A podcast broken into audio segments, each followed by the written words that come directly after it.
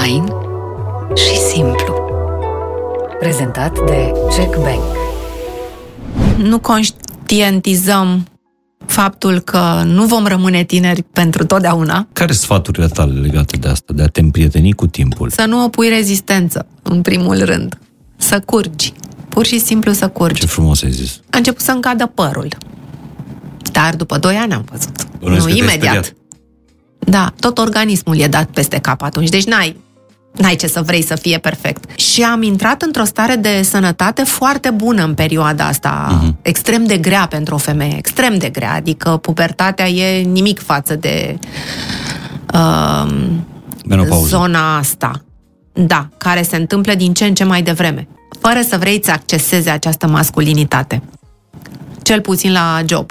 Dar, dacă ar fi doar la job, ar fi ok. Dar te duci cu asta și acasă și atunci ai tendința să te porți și cu soțul tău la fel, să fii foarte masculină, uh, să te impui neapărat, să uiți să delimitezi sau nu mai poți să faci, mm-hmm. să faci diferența. Știi că la birou trebuie să fii într-un fel și acasă în alt fel. Salut, sunt Mihai Morar. Bine ai venit la Fain și Simplu. Episodul de astăzi este un mic tratat despre frumusețe. Un mic manual despre tinerețe fără bătrânețe.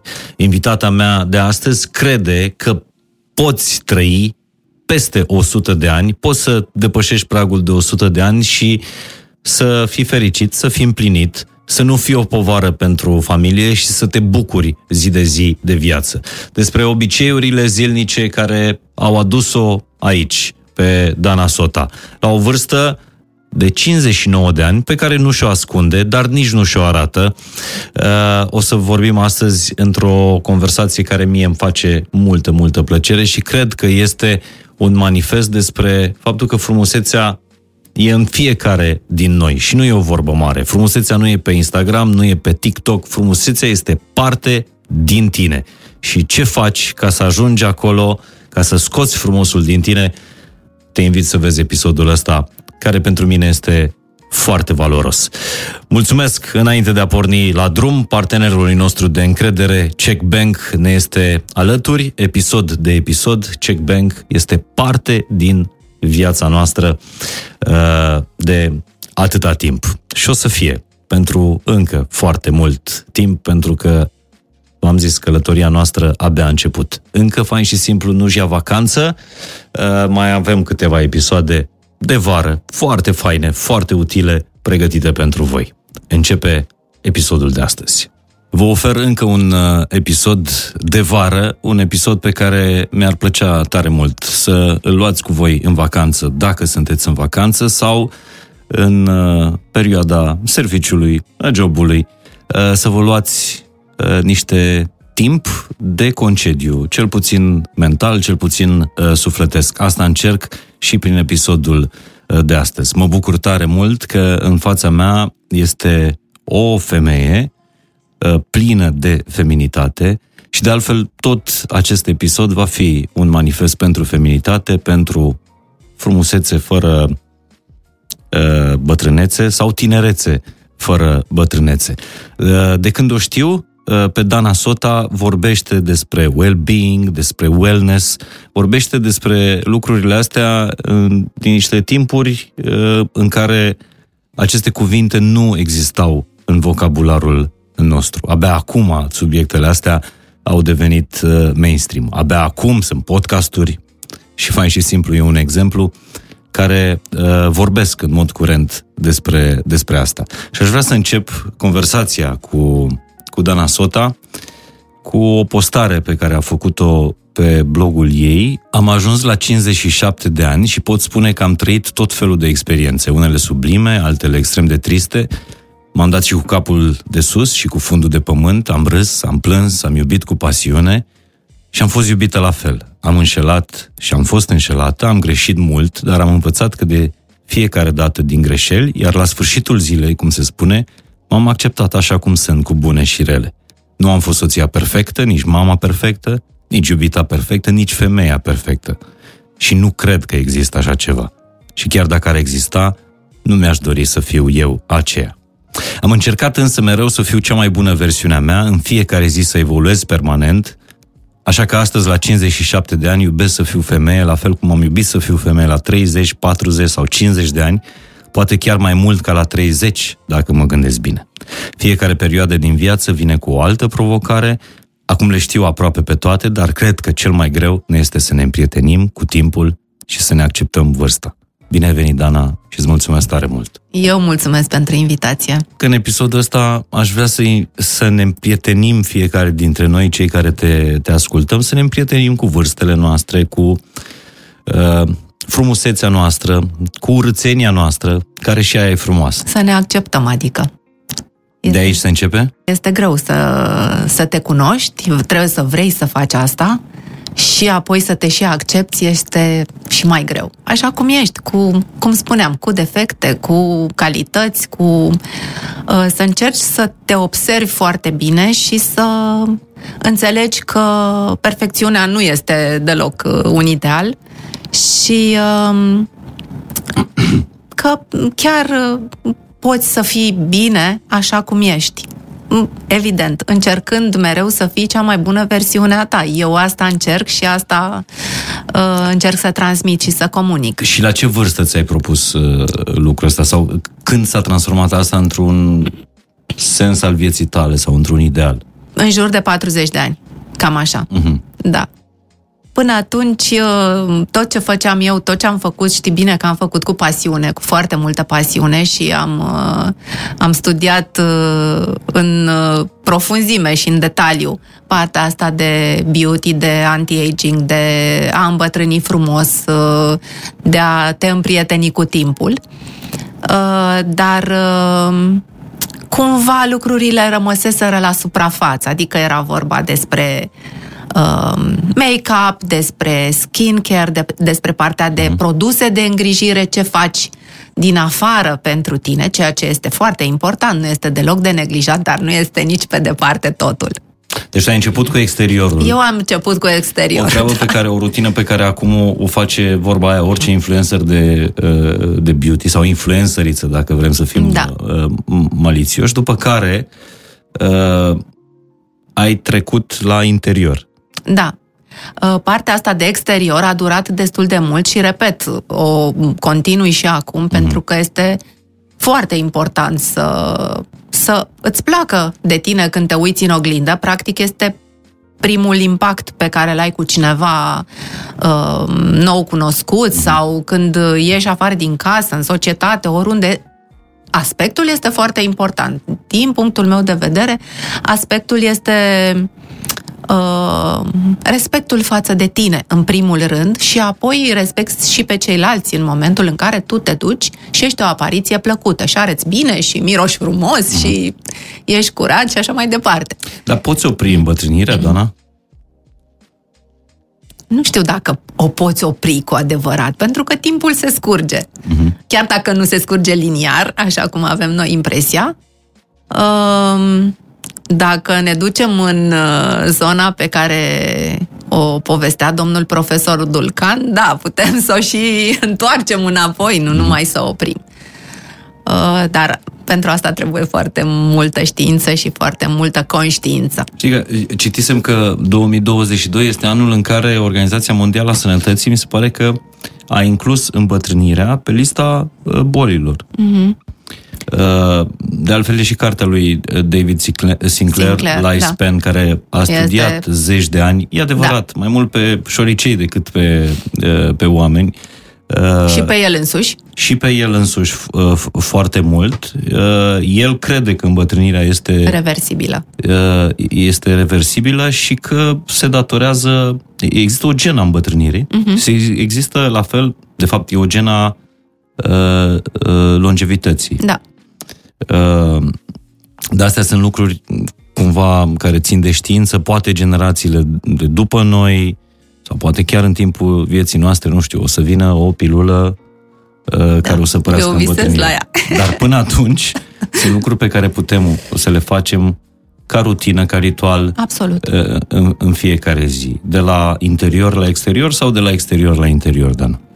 Uh, e cel mai bine este să abordezi uh, și și, adică uh, rutina zilnică de îngrijire, cea de dimineață și de seară, pentru că nu trebuie să stai în fața oglinzii toată Mhm. ziua, um, după cum spuneam, îți dă o altă stimă de sine. În momentul în care tu arăți bine, începi să te simți și bine.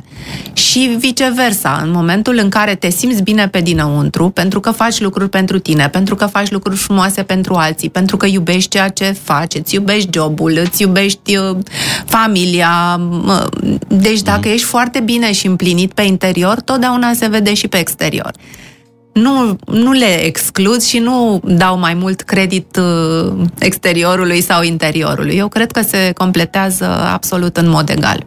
Da, povestește-mi puțin despre, uh, despre drumul ăsta al, uh, uh, al tău. Uh, ca exterior, cred că nimeni nu are nimic de, uh, de, obiecti- de obiectat.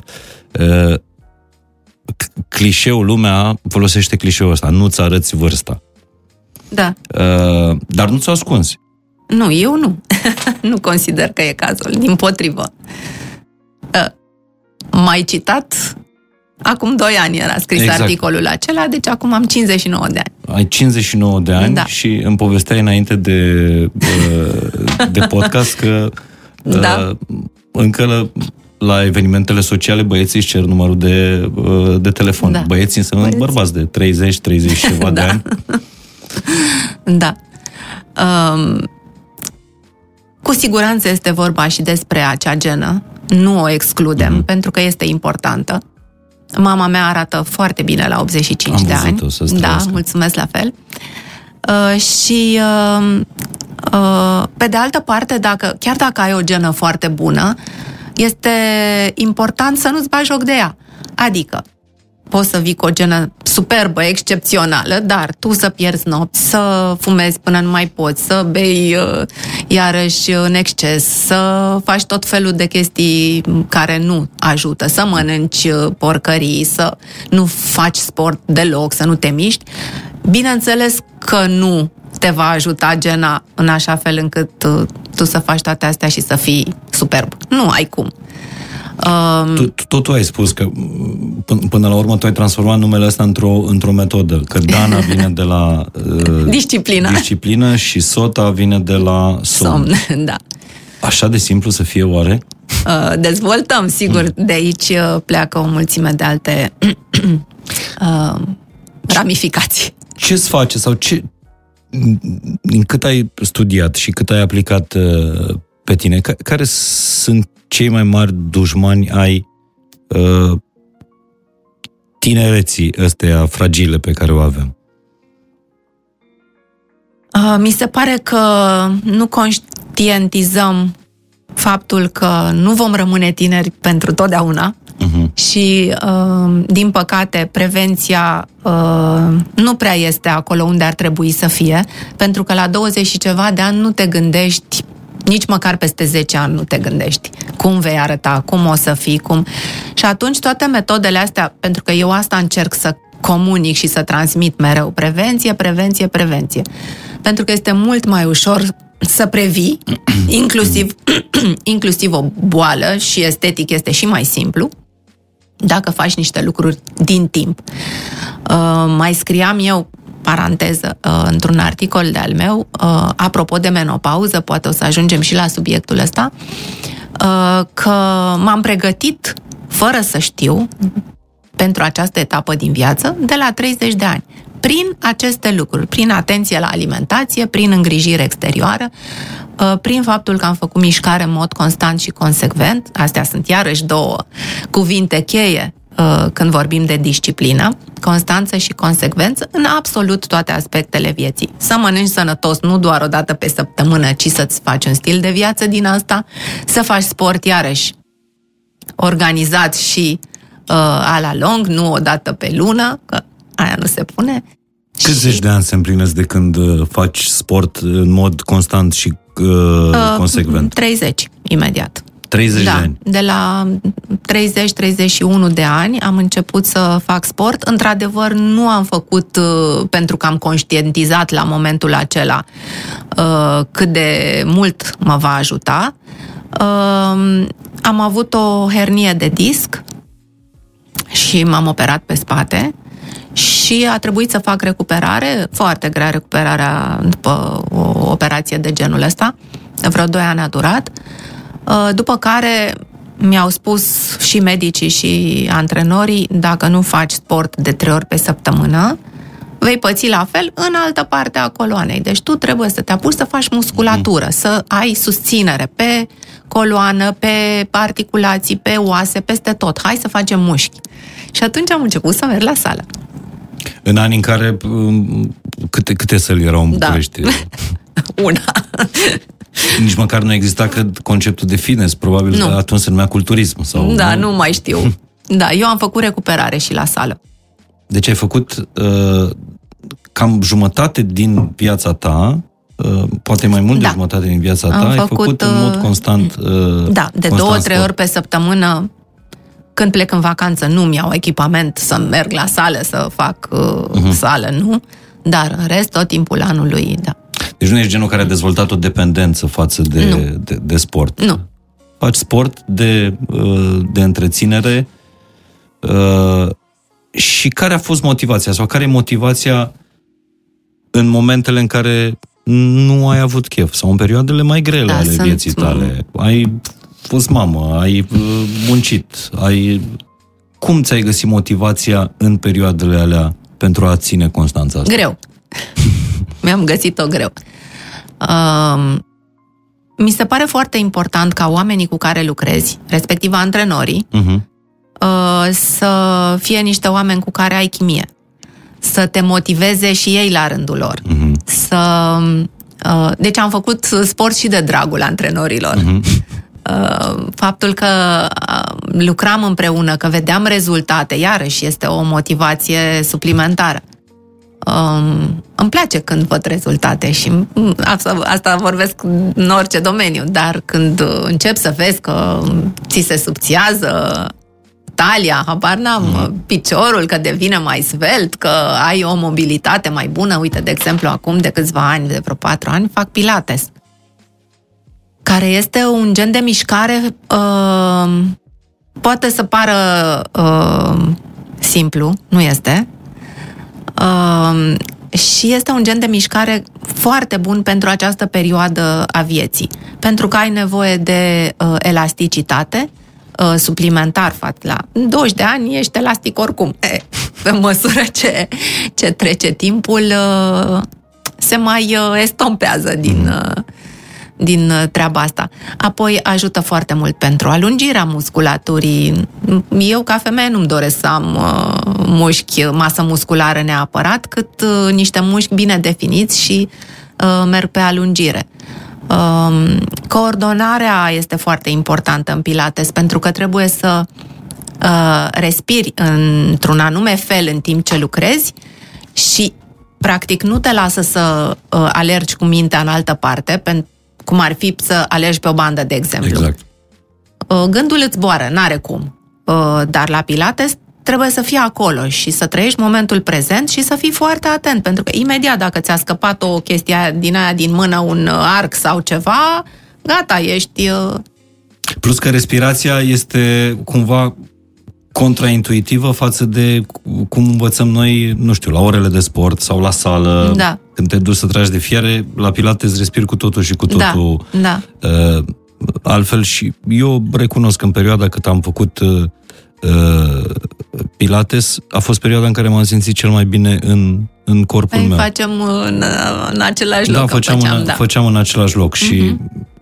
câți, câți ani ai de când faci pilates? Vreo patru. Vreo patru ani. Am făcut și yoga, am făcut și sală, bineînțeles, am făcut uh, Și toate. cumva aici te regăsești cel mai bine în, în momentul ăsta, asta. În momentul ăsta. Am niște uh, greutăți, niște gantere și acasă, mai fac uh, uh-huh. așa, să se mai definească puțin și partea asta, da. da. Merg foarte mult pe jos, îmi place foarte mult să merg pe jos. Știi că vorbeam noi de Blue Zones la un moment uh-huh. dat. Este uh, un numitor comun al uh, celor cinci zone albastre. Uh, mișcarea și mersul pe jos. Deci nu mișcarea asta uh, să alergi până nu mai poți, să-ți dai duhul să mori acolo pe bandă sau... Să faci ultramaraton, de exact. exemplu. Da. Uh, o să vorbim și despre zonele astea mm-hmm. albastre din, uh, din lume, zonele recunoscute cu cetățenii cei mai uh, Longe. longevivi uh, Da. din, uh, uh, din lume.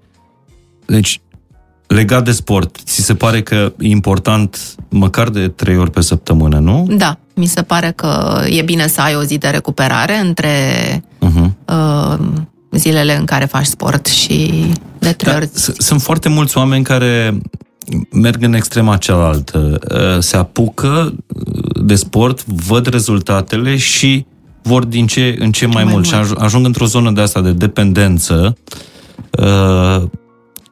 Uh, Crezi că poți exagera cu mișcarea, cu sportul?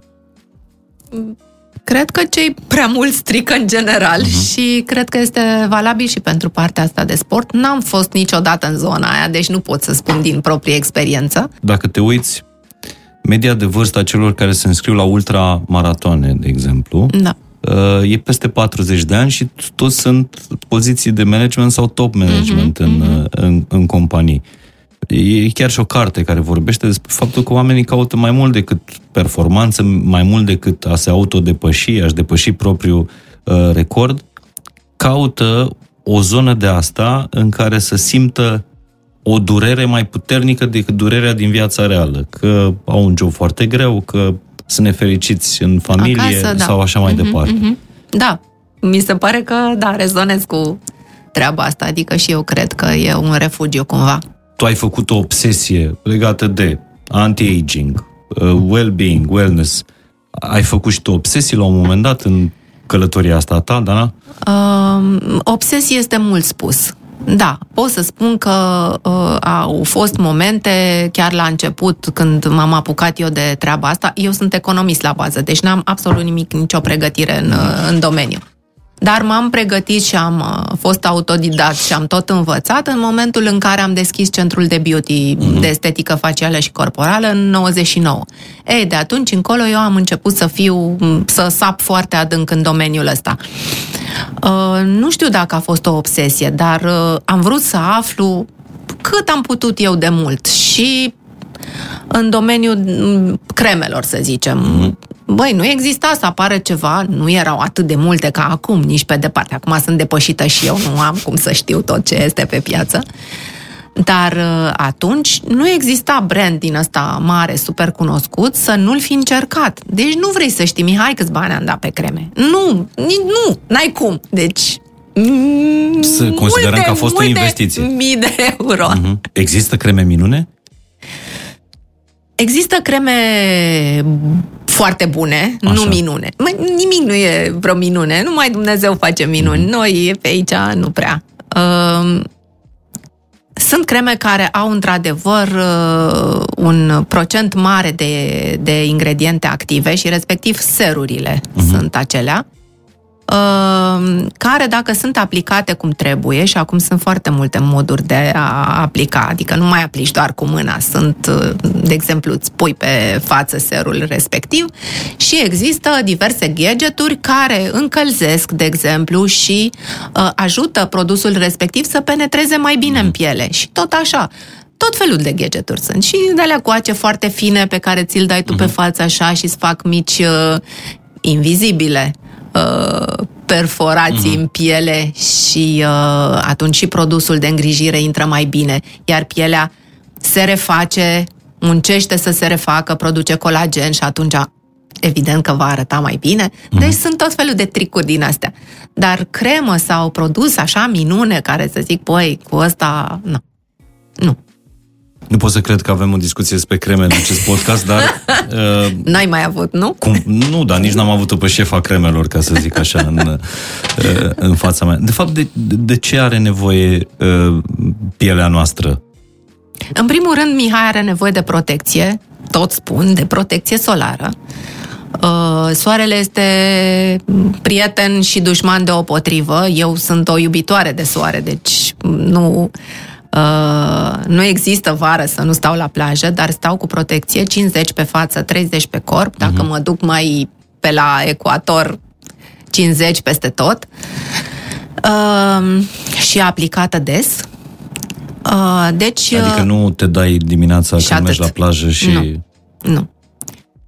Uh, și uh, deci m, partea asta de, de protecție solară este uh, foarte importantă și pentru uh, calitatea pielii.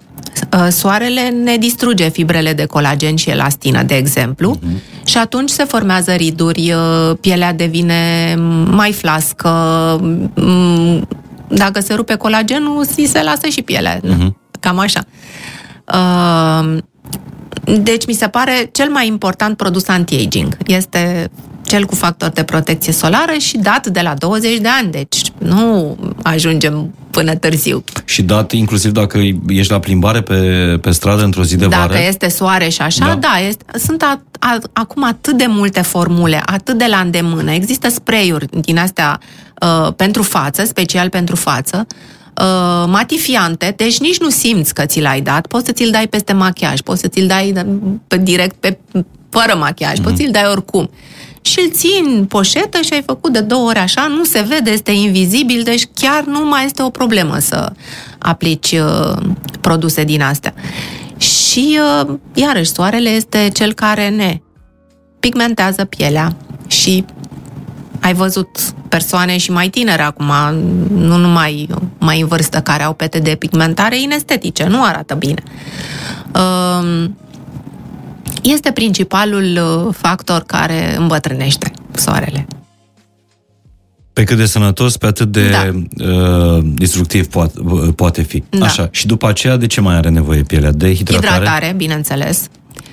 Um, există trei pași de îngrijire obligatorii. Erau. Eu zic că sunt cinci acum. Um, curățarea, pentru că este foarte important ca m, tenul să fie curățat uh, atât dimineața cât și seara, pentru că și în somn pielea transpiră, se adună sebum, trebuie să ți-l cureți, că îți dai cu un spumant și cu apă sau, mă rog, cu ce-ți face bine. Uh, Deci curățarea este un pas obligatoriu, apoi uh, tonifierea, acel produs ton, tonic care se aplică uh, după curățare și hidratarea. E, eu aș mai adăuga uh, serul și aș mai adăuga factorul de protecție. Deci aș zice că ar fi 5 pași. Dar hidratarea, deci iarăși, este foarte importantă, atât uh, pe dinăuntru, cât și pe din afară. Pe De- dinăuntru cât de importantă este? extrem de. În momentul în care n-ai băut apă, noi suntem 70% apă, da? Deci în momentul în care nu bei apă, totul se ofilește pe dinăuntru. Mm-hmm. Și celula, și organele, și tot. Și se vede pe piele, bineînțeles. Pielea reacționează foarte repede la lipsa de apă. Da. Și creierul nu mai zic. Spune, vorbesc direct de, adică vorbesc direct cu izvorul, nu izvorul de apă, izvorul de înțelepciune, de, O, Doamne. legat de da. a- apă plată, uh, Da. apă alcalină, apă de nu știu care, apă filtrată, apă... Uh, Eu am o marcă de apă mai spre alcalină, așa, pe care o consum. Uh, Nu o filtrez, că nu e cazul. Uh, În schimb, o țin într-o carafă cu pietre semiprețioase. Eram sigur că Că am un... un secret și aici. Da. Uh, cred foarte mult în uh, puterea cristalelor. Iarăși este un subiect care mă pasionează și pe care îl studiez. Uh, și uh, ele vin cu o încărcătură profundă. Dacă sunt cele pe care Ai le... cristale pe tine? A, a, așa se pune. Am, am un lapis lazuli, da, la și gât. asta la ce, ce, Da. ce protecție îți oferă? Um, să zicem încredere astăzi. Pentru asta am pus-o că am fost foarte emoționată că vin la tine. Sper că ți-a trecut Mi-a și trecut, mi-a trecut. uh, simți bucuria, uh, bucuria acestei întâlniri. Acum, sigur că noi am luat-o de la exterior, dar o să ajungem la interior, pentru că abordarea acestui podcast uh, va fi holistică, nu? Știu, așa am zis, A, da. a, așa am zis. Despre și asta o, e o să vorba. vorbim și despre lucrurile astea, o să vorbim și despre cum te împrietenești cu, cu timpul, că de fapt asta este cea mai mare problemă a noastră, a tuturor, că suntem bărbat, că suntem femeie, uh, nu reușim să ne împrietenim cu, cu, cu timpul, cum a reușit Dana și ce sfaturi are pentru, pentru asta. Da, acum revenind la, la sfaturile astea de, de îngrijire. Rutina ta de îngrijire e... Stufoasă? E stufoasă? Nu. Adică nu este stufoasă. Ai o chiuvetă plină de creme? Aia, da, am o chiuvetă plină de creme, okay. deci toată baia este plină de creme și mai am și frigidere pentru creme și mai am și dulapuri pentru creme. Deci este, acolo este o...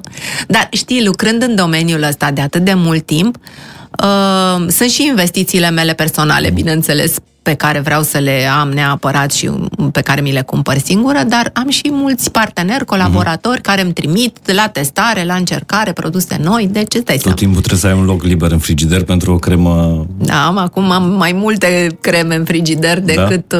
mâncare, de exemplu. Da, da de... A, tare asta. Multe și... creme, o șampanie și o salată. și atât. A, deci bei și șampanie. Păi cum să nu? Dar bineînțeles. Eu credeam că nu te atingi de alcool. Ei, doamne, cum să nu mă ating? Bineînțeles. Ajungem și, și acolo și am și și pentru Doamne, pentru dar nu tine. sunt vreo sfântă, nici vorbă. Dar legat de, de rutina asta ta de, de, de îngrijire, cam, Da. cam cât durează? Dimineața, cât durează seara? Maxim 10 minute. Maxim Da? 10 minute, da, curățarea pe care o fac iarăși cu un gadget, cu un aparat, cu o perie, cu o perie fină care face și o, o ușoară exfoliere. Uh-huh. Uh, apoi loțiunea tonică imediat, țac-pac, aștept să intre în piele, totdeauna trebuie să aștepți câteva, nu știu, spre un minut așa, uh, ca produsul aplicat să se absoarbă bine, după care contur de ochi, obligatoriu contur de ochi de la 35-40 de ani, dacă până atunci n-ai folosit, trebuie să începi să folosești. Uh, ser, mai stăm puțin, cremă și gata. Auzi, dar cremele astea chiar opresc ridurile? Sunt uh, unele care ajută foarte mult, da. Da.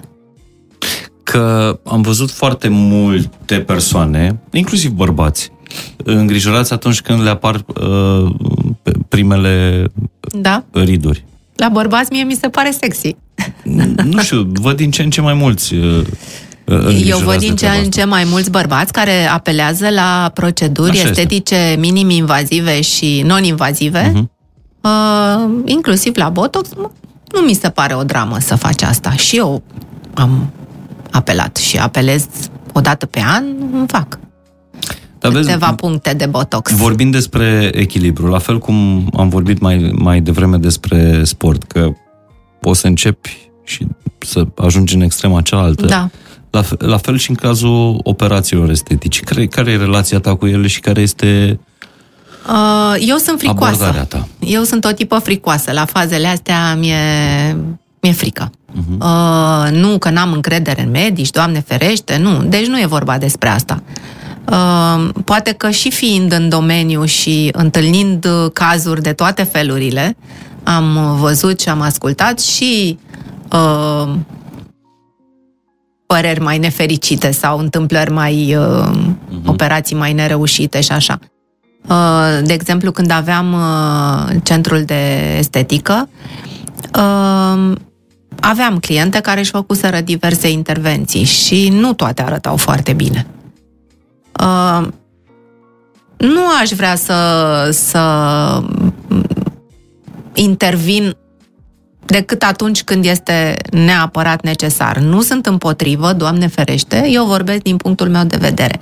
Sunt atât de multe uh, terapii, tratamente, proceduri uh, minim-invazive și non-invazive și aici înțeleg uh, injectabile, peelinguri, lasere, care Nu, că sunt interesat, crede-mă. văd, Da, da. văd, văd, da. Uh,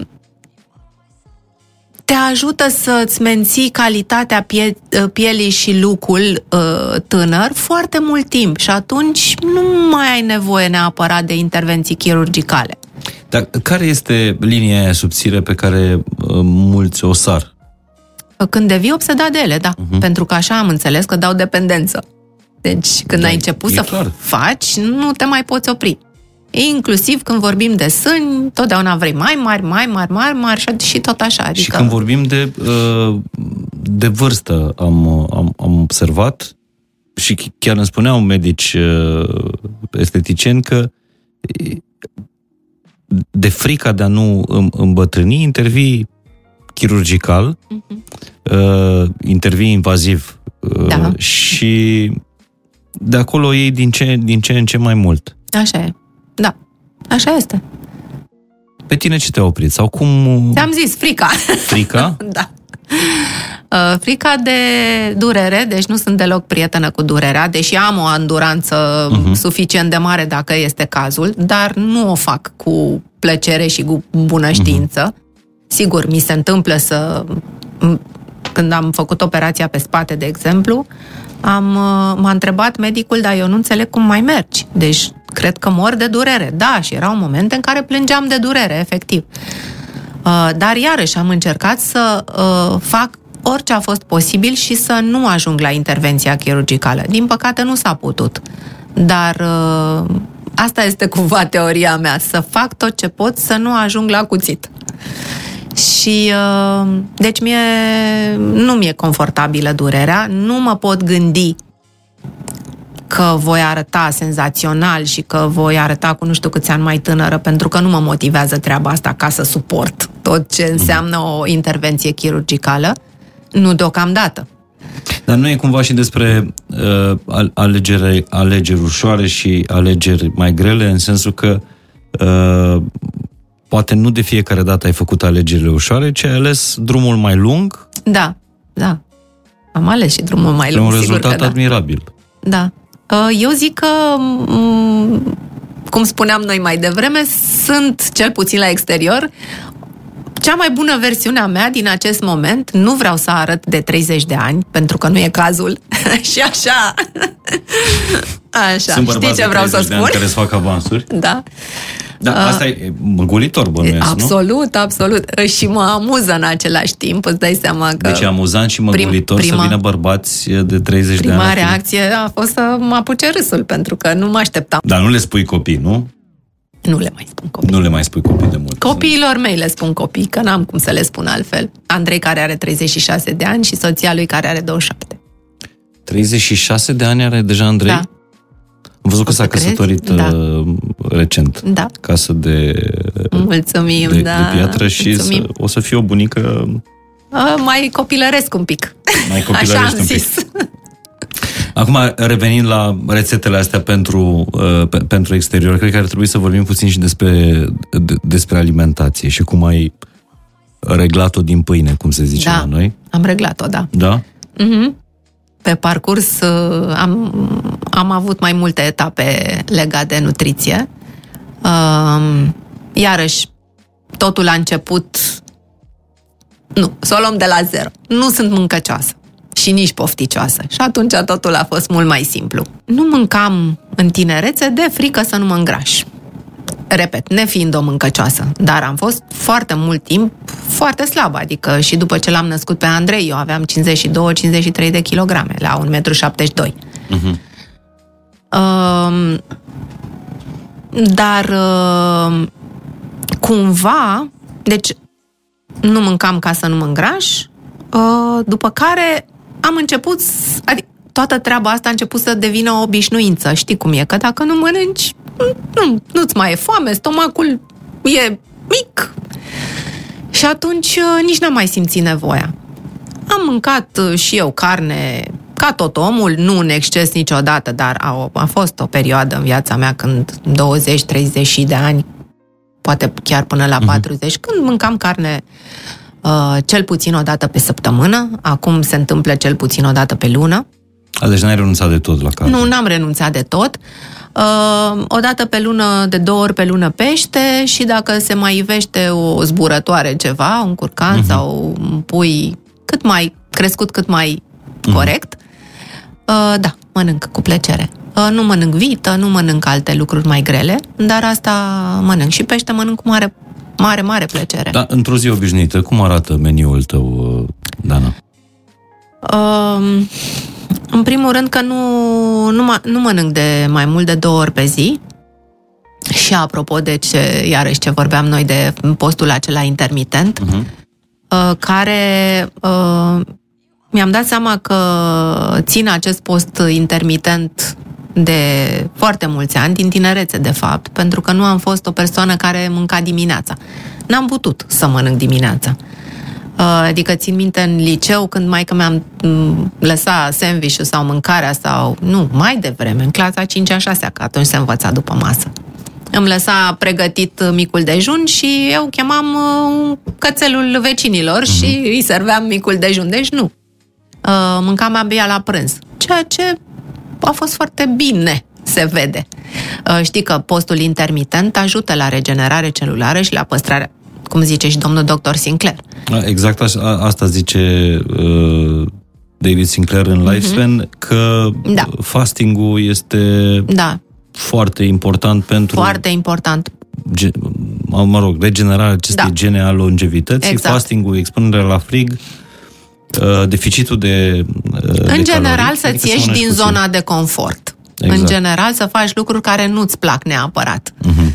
Da. Ai cu, cu, frigul, cu frigul nu sunt prietenă deloc, deci nu mă pot uh, expune la frig așa de bunăvoie. Ca orice bărbat sau femeie din România care a prins perioada comunismului. Nu, deci eu sunt marcată ajuns... de frigul de atunci ce, ce cu frigorniță am, am tras. Da. Uh, deci nu sunt prietenă cu frigul. Și atunci nu Dar mă... uh, spui că făceai fasting, uh, fără să, să știi... știu, de fapt, beneficiile Fasting. lui. Și Abar faci în continuare și acum. Da, da. Masa de dimineață o sar, mănânc uh, undeva pe la ora 1. Uh-huh. Mhm. Uh, ceva foarte ușor, un gen de brunch, așa, o combinație între, da, e un iaurt cu fructe sau ceva de genul ăsta. Asta e prânzul tău, asta e prima masă. Da, prima masă, hai să zicem între 12 jumate și 1 și este următoarea masă, în jur de șase, șase jumate, când ne strângem acasă și mâncăm cu toții care de pe unde suntem. Cam așa. Și mâncați ce? Pentru că pește ai zis că mănânci de două ori pe lună, carne Fac, o dată pe lună, carne de Facem vită. Uh, multe salate acum, în perioada asta nici n-am mai gătit, eventual un pește cu salată și așa. Uh, risotto, mâncăm cu ciuperci, cu legume, cu Uh, tot felul de mâncărici, de fasole, de fasole verde, de chestii din astea, super simplu gătite, trase un pic la tigaie cu condimente și... Deci nimic uh, sofisticat sau o salată de vine, te-mi place să mănânc. Deci ai grijă cumva să-ți iei proteina din, uh, din ceva? Da, am grijă, da, am grijă. Uh, am avut o perioadă de 2 ani când uh, am uh, am ajuns nevoit, dar o să-ți spun cum, uh, cum s-a întâmplat, să uh, mănânc uh, ro. Deci nu vegan, ro, ro vegan. vegan. Am găsit la un moment dat un restaurant, de-abia se deschiseseră chestiile astea ro-vegane. Uh, m-am dus, am fost cu niște prieteni, am mâncat, am mâncat excepțional de bine, doamne, deci mi-a plăcut așa, Vorbim de 10 ani. 10-12 ani, poate. Primele, primele uh-huh. începuturi. Și uh, m-am simțit foarte bine. Deci mi-a, plăc- mi-a și plăcut și m-am simțit și foarte bine mâncând așa. Și am început să comandăm acasă. Și iată cum am ajuns să mâncăm numai asta. Uh, doi ani am rezistat, dar nu mi-am dat seama că organismul mi s-a răcit foarte mult. Deci pur și simplu mi-era fric tot timpul. Și am, da, am realizat, mai ales iarna, când să mănânci mm-hmm. rece, e nasol, adică chiar nu, nu, nu e combinație. Uh, și iarăși în timp am observat, n-am fost suficient de deșteaptă, da, pentru că eu mi le fac pe pielea mea, n-am ce să zic, uh, să iau suplimente. Nu am luat B12, Uh, este B12 este pentru vegetariani și ro-vegan, mai ales uh-huh. o vitamină obligatorie. Nu am luat. Uh, și a început să încadă părul. Dar după 2 ani am văzut. Bănuiesc nu imediat. Mă, da. Da, pentru că reacțiile astea, adică tot ce aducem noi în organism, deasupra, hai să zicem, dar mai ales înăuntru, Uh, nu, reacția nu este imediată. Aici e marea șmecherie. Că organismul se adaptează în momentul acela, dar după aceea se acumulează toate uh, lucrurile astea pe care le facem noi și uh, se revoltă dacă nu primește ce trebuie. Și deci am pățit și asta. Am făcut-o cu bună știință pe pielea mea, deci nu dau și vina pe nimeni. Cum ai învățat să dai uh, organismului exact ceea ce uh, îți cere el? În primul rând, sunt foarte atentă la ceea ce îmi cere. Uh-huh. Sunt foarte atentă, deci uh, eram atentă și atunci, doar că el nu cerea. mă simțeam atât de bine, pe piele nu se vedea nimic și nu s-a văzut nimic deloc, doar pe păr, la păr s-a mhm. văzut. Uh, am o prietenă foarte dragă și de foarte mult timp uh, colaborez cu ea pe partea asta de analize. Uh, este medic naturopat și uh, periodic, o dată la șase luni, uh, poate chiar mai des, uh, mai facem niște analize, niște analize din astea cu biorezonanță. Uh, fac și analize de sânge, bineînțeles, că trebuie să faci și de astea dar întotdeauna sunt uh, asemănătoare unele cu altele. Partea asta de biorezonanță, nu știu dacă ești uh, foarte prieten cu zona asta, uh, cumva îți arată bolile la care ești predispus okay. și chiar dacă ele nu s-au întâmplat în corpul fizic, se pot întâmpla dacă nu iei niște măsuri. Uh-huh. Și atunci, prin suplimente și prin, uh, de cele mai multe ori prin suplimente, uh, reușim să, să nu ajungem la boala respectivă. Deci, știi? practic, tu ce, ce faci de vreo 30 de ani încoace, Dana, este să te împrietenești foarte bine cu, uh, cu tine da. și să previi da, de asta am și spus că prevenția pentru de mine la îmbătrânire, este... la boli, la da. așa mai departe. Da. Uh, acum sigur că o, o, o să pun o, o întrebare de, de goană. Când v-au ieșit ultima oară prost analizele, doamna Danasa? um, uite, de exemplu, când, uh, când am intrat la menopauză, pot să spun că a fost un moment în care uh, Bine, tot organismul e dat peste cap atunci, deci n-ai N-ai ce să vrei să fie perfect. Uh, m-am bucurat, în schimb, că am făcut lucruri foarte bune pentru mine, cum ziceam, de la 30 de ani, fără să știu, uh, și am intrat într-o stare de sănătate foarte bună în perioada asta, uh-huh. extrem de grea pentru o femeie, extrem de grea, adică pubertatea e nimic față de uh, zona asta. Da, care se întâmplă din ce în ce mai devreme pe vremea mamelor noastre era 50 spre 60, acum este deja 40 mm. și spre 50, deci cu 10 ani mai da, devreme. De ce se întâmplă mult mai devreme? Pentru ce spun că, specialiștii? Pentru că uh, avem o alimentație așa cum este, plină de chimicale, plină de mizerii, plină de junk food. Uh, poluare, stres, foarte, foarte mult stres și stresul afectează partea asta de hormonală, uh-huh. nici nu ne imaginăm cât de mult. Uh, cum și, spunea și profesorul uh, Dulcan, Dulcan apropo și cu, de cortizol. Și da. cu toate astea, mi se pare că inclusiv asta, cu menopauza, uh, e în continuare, ca să mai vorbim, sexualitate și așa mai, sunt subiecte tabu. Da, sunt încă, da. Chiar și între, în discuțiile între femei. Da, chiar și între discuțiile între femei, da, pentru că sunt multe dintre ele care nu recunosc că uh-huh. trec prin această perioadă. Eu n-am o problemă să recunosc și din potrivă să povestesc prin ce trec, prin ce am trecut și eventual chiar comunitatea mea să înțeleagă că uh, poți face niște chestii înainte ca să-ți fie mai ușor. Și ce le sfătuiesc să facă înainte? Păi ce am vorbit noi până acum? Să aibă grijă la absolut toate aceste aspecte ale vieții. Uh, die, dietă, uh, nutriție corectă, mișcare, uh, contează foarte mult împlinirea sufletească, foarte mult. Să ai o relație foarte deschisă cu partenerul, să-i spui prin ceea, prin ceea ce treci, să-i povestești, să te înțeleagă că nu ești nebună, n-ai luat o razna, sunt hormonii și atât, uh-huh. adică n-ai o problemă cu el.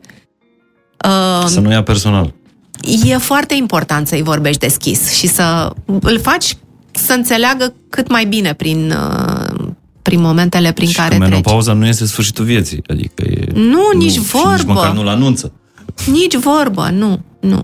Uh, iarăși, foarte important cum ajungi, în ce stare de sănătate ajungi. Și că tot mă întrebai de analize proaste, mi-am dat seama în această perioadă că uh, am, aveam tensiune. N-am avut tensiune niciodată, doar că tot așa partea asta de reglările hormonale duc și la uh, creșterea tensiunii arteriale. Uh-huh.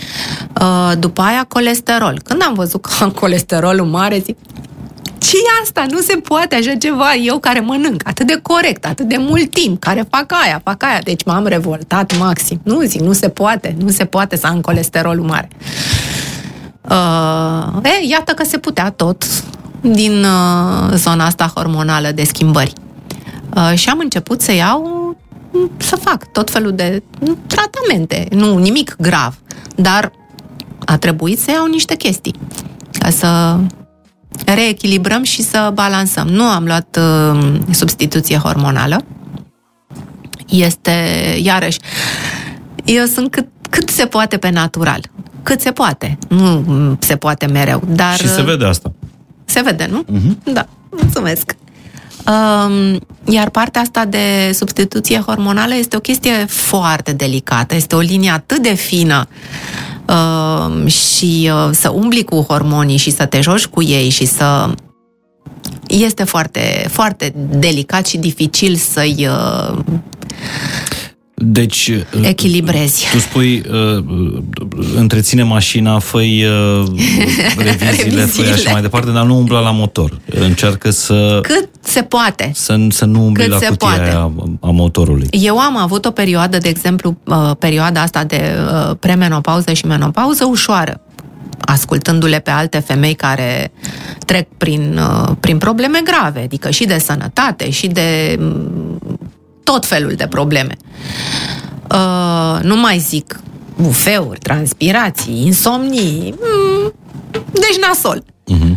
Uh, am trecut prin asta ușor. Dacă aș fi trecut greu, poate că mă gândeam, dacă aveam niște chiar stări îngrozitoare, Uh, poate că aș fi apelat la substituție hormonală. Trebuie să fii foarte atent, să-ți faci analizele atentă, să-ți faci analizele din 6 în 6 luni, pentru că uh, și partea asta poate duce la un cancer de sân sau ovarian, sau deci este, trebuie să te urmărească un medic foarte bine. De recomandat este să faci o substituție hormonală uh, cu hormoni bioidentici, Dar deci important exact e? pentru tine cât de important este să vorbești în astfel de perioade critice? Uh, să vorbești cu cineva. Pentru că am impresia că foarte multe femei ascund. Da, chiar da. De la a vorbi despre viața lor sexuală sau despre menopauză sau despre uh, problemele din familie, inclusiv cu prietenele. Da, nu sunt atât de deschise, într-adevăr. Femeile sunt uh, secretoase pe aspectul că femeile ăsta. când se adună la o masă vorbesc despre toate nu lucrurile adevărat. astea, dar nu. vorbesc foarte mult despre, despre exterior și, și despre alții eventual. Și despre altele, altele sau alții, da. da. Uh, E bine să apelezi la ajutor, evident. Uh, partea asta, zona medicală de care vorbeam, să te duci la un endocrinolog, la un mhm. ginecolog, să te sfătuiești, la un medic naturopat, dacă ești aplecat spre tratamente din astea mai naturale. Um, și, bineînțeles, la psiholog. Da. Deci, psihologul este, ar trebui să fie cel puțin un alt, o altă unealtă, un ajutor foarte important, nu numai în perioada asta, în general, că avem destule probleme, dar mai ales să te ajute să treci prin așa ceva. Da, da. Până la uh, psiholog citisem un studiu, dar nu mai am acum la la îndemână, nu aș ști să, să-l citez exact, cât de puține femei din România merg regulat la ginecolog. Da, încă, încă da. În afară de momentul când, mă rog, pare o sarcină sau vor da. să da. aducă pe lume un, un copil, dar ginecologul e acolo da, este... În mod curent, toată pe, viața ta. Sigur, și ar trebui să te însoțească și să mergi să-l vizitezi iarăși, în mod regulat, așa cum îți faci și analizele de sânge. Dar sunt convinsă că femeile despre care vorbești tu nu-și fac nici, nici analizele de sânge anual. Zic eu. Adică nu cred că mergi la doctor să-ți faci analize și nu te duci și la ginecolog. Deci ți se pare important să ai rutinele astea uh, de la exerciții fizice, uh, mâncare, de a ști ce îți cere organismul și ai da organismului. Nu mă fac vegan pentru că Da, așa se poartă. le-am văzut pe fetele Mhm. mm-hmm. la televizor sau nu o să mănânc, uh, nu știu, pește de două ori pe lună pentru că am auzit-o la morar pe, pe Dana Sota. Nu. Deci cumva uite-te în oglindă și vezi ce, uh, ce-ți face bine, nu? Da, și încearcă să alegi din ceea ce crezi tu că îți face bine, să alegi varianta corectă, că poate crezi că îți face bine, nu știu, un junk food. Nu-ți face bine. E, Din când în când. Când ai mâncat ultima oară junk food, da, da. Acum 25 de ani. Nu cred. Jur. Dau un pahar de vin? Mm. Tot acum... În fiecare seară. Serios? Aproape. Da. Hai să zicem de trei ori pe săptămână. Da. Da. În familie, seara, la un pahar de vin, cu prietenii, cum să nu? Un Și de vin- junk food ai fugit de 25... Ai fugit. Bănuiesc că acum nici nu... Nu, deci mi e se o face treabă rău pentru- numai când miros, adică Da? sau da, da, da, nu suport. Uh, asta nu înseamnă că nu-mi plac cartofii prăjiți, pe care îi mănânc, nu știu, odată la două, trei luni mănânc. Mhm. Dar dacă ai face un top 3 al alimentelor sau ingredientelor pe care le-ai interzice sau pe care îi rogi pe oameni să fugă de ele. Ar fi uh, prăjelile, de orice fel, uh, Deci tu nu mănânci zahărul, prăjit. cartofii prăjiți de care spuneam, Atât. da, în rest noi nu gătim prăjit, nu, nu. Ei, și mai mănânc două prăjite tot așa o dată pe lună. Sau... Ok. da. Uh, aș zice prăjelile, da. Uh, aș zice zahărul. Uh, zahărul uh, nu numai că te îngrașă, foarte multă lume are impresia că zahărul, ai, nu mănânc prăjituri, nu mănânc cu zahăr să nu mă îngraș. Nu e vorba doar despre asta, este vorba și despre îmbătrânire. Pentru că zahărul, în momentul în care îl mănânci, pro, produce acel fenomen de glicație. Adică molecula de zahăr se uh, lipește de moleculele de colagen și le mănâncă, le distruge. Deci, fără colagen înseamnă riduri, piele lăsată, ce vorbeam noi mai devreme. Uh, deci face rău peste tot, adică inclusiv poate duce la bol, diabet și așa mai departe. Uh, deci zahărul este în uh, uh, fruntea listei mele de nu. Asta nu înseamnă că nu îmi pun și eu o linguriță de zahăr de cocos sau de ceva într-o cafea sau în... Deci mai mănânc. Mănânc și o Dar bucățică cum faci de... de zahăr? Că majoritatea uh, produselor și de la hipermarket conțin zahăr. Păi nu le folosesc. Nu Nu, le nu folosesc folosești. ketchup, nu folosesc maioneză, nu, fo- nu folosesc produsele cât mai în, în starea lor cât mai Cum le-a dat mama natură? exact. Nu știu dacă ai văzut filmul Toxic Nu al, știu. al lui Andrei. Nu. A făcut acum câțiva ani cu domnul profesor uh, Mencinikovski Așa. un film despre industria alimentară din România. Se numește Toxic. Îl găsești pe YouTube, o oră Înainte jumate de are. toate filmele de pe Netflix, nu? Da. nu, era unul deja Era pe unul Netflix, pe da. Netflix. Cel famous. Da. Dar e altă abordare și vorbim despre industria din România, Mhm. nu uh-huh. despre... E interesant dacă apuci să te uiți. Și Uh, unde îl găsim? Pe, pe YouTube este YouTube, Toxic, Toxic de uh, Andrei Andrei Sota, Sota. da? da. Uh, și... Uh, uh, dar ce vreau să spun? Că mai întreba Că ceva? dacă l-am... Uh, nu, tu m-ai întrebat dacă am văzut filmul Toxic, Da. să vorbim despre uh, zahărul din uh, Uh, produsele de la supermarket.